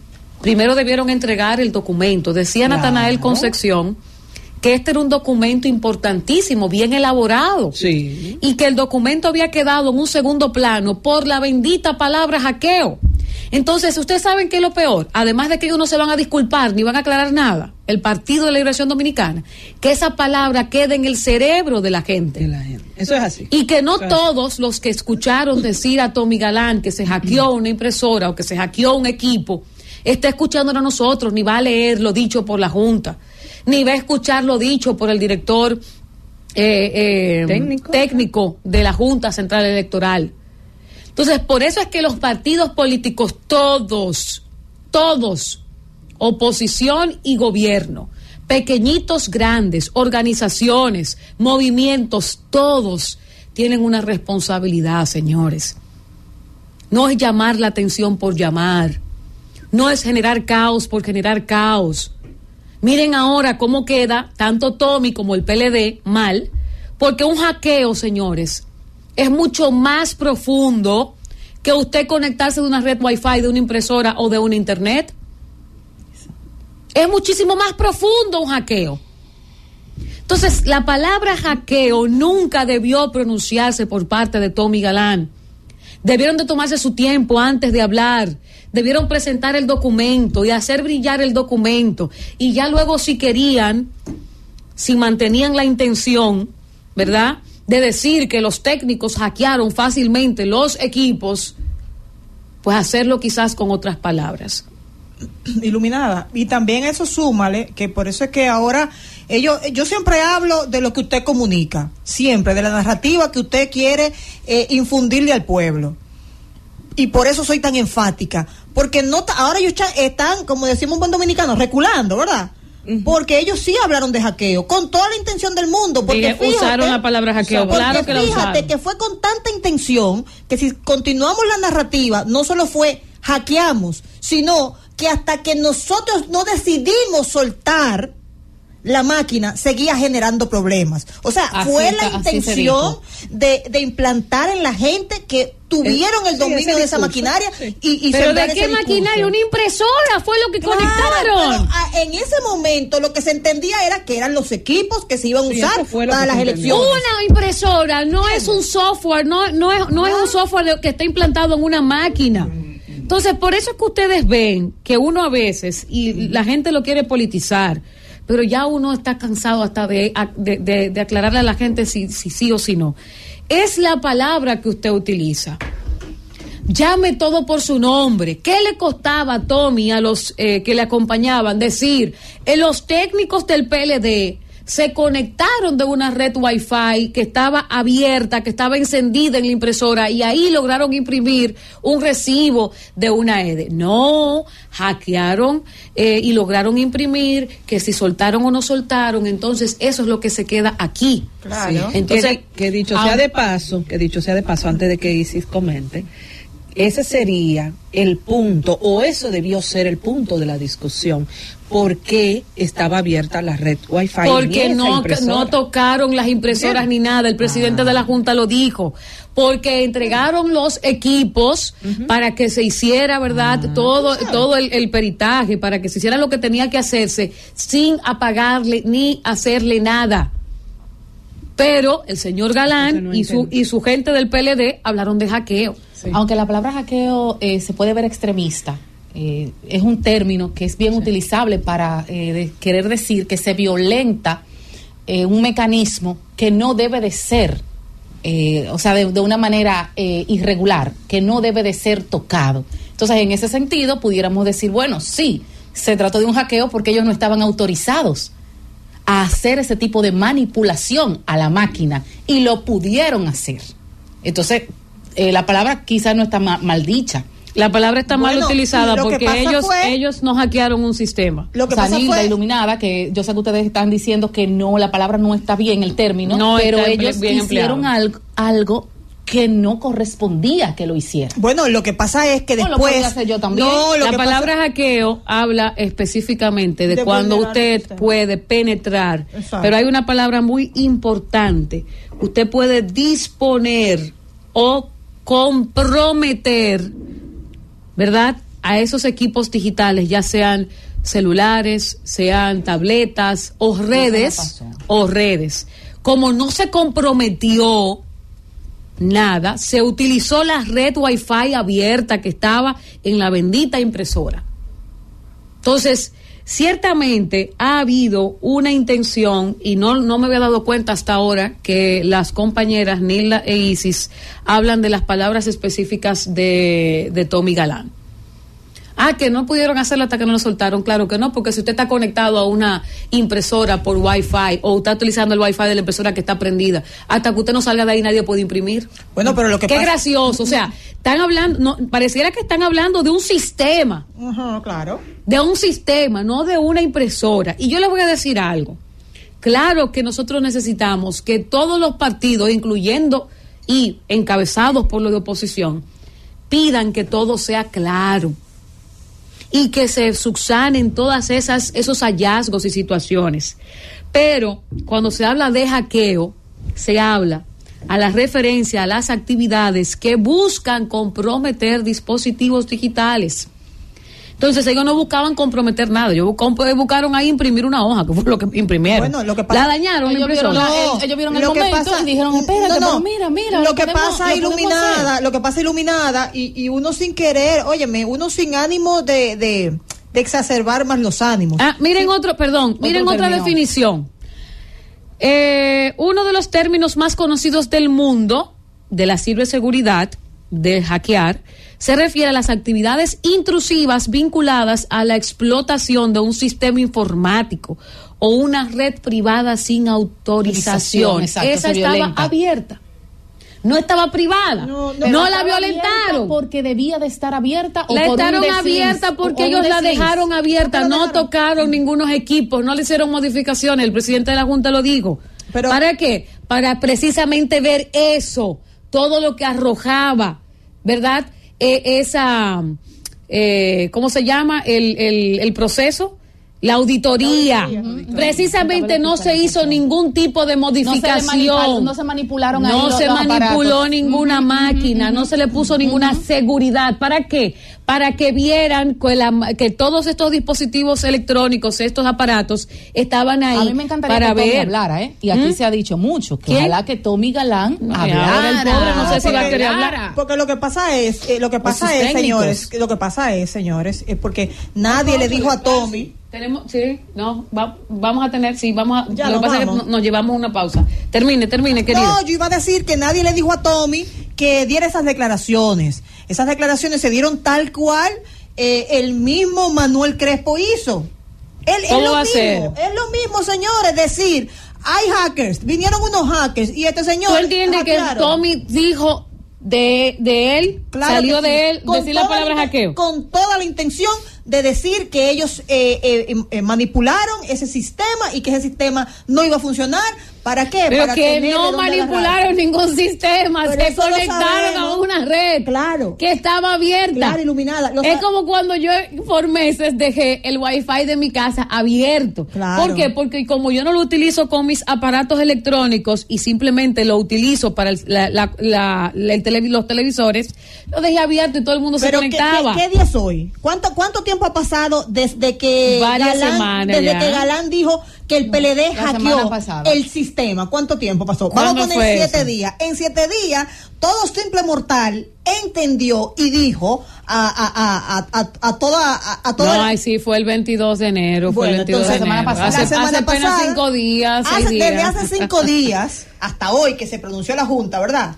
Todo el mundo entendió, según Galán, que el PLD había hackeado las impresoras. ¿Qué van a hackear nada? Ah. Lo que hicieron fue que se conectaron de una red Wi-Fi que, de, que dejaron a la impresora, ¿verdad? Con la red Wi-Fi eh, conectada para que el que quisiera. Ahora que le den un curso, taller ¿A quién? a Galán. No, no, tranquila, que estamos curso buscando que venga, estamos buscando que venga para acá y nos diga por qué él utilizó la palabra hackeo, que es la gran pregunta. ¿Por qué Tommy Galán utilizó la palabra hackeo y por qué la palabra Mira, hackeo no si está Un curso vulnera taller- No, no, no. el problema es que hay algo importante y no somos indios ni somos rubias. Yo soy rubia porque me, me pinto el cabello, o sea, no somos ni tontas ni somos No, pero las rubias no son tontas. Dicen No que son creas. tontas. Es sencillo, señores. Si se hackeó algo, ¿por qué en el informe no está la palabra hackeo? Ah, pues entonces lo que queremos es que Tommy nos responda y que el PLD nos responda, porque en ese informe de tantas páginas no pusieron por lo menos 20 veces la palabra hackeo. Yo lo dije en los cinco puntos de mi comentario. Bueno. Lo que ha querido eh, ¿Por qué tú miras a implantar, lo que ha querido implantar. ¿Qué es lo que ha querido la implantar? del ¿Qué es lo que ha querido implantar? Hackeo, hackeo. hackeo. Pues vámonos con el hackeo hasta mañana, amigos. El gobierno de la tarde.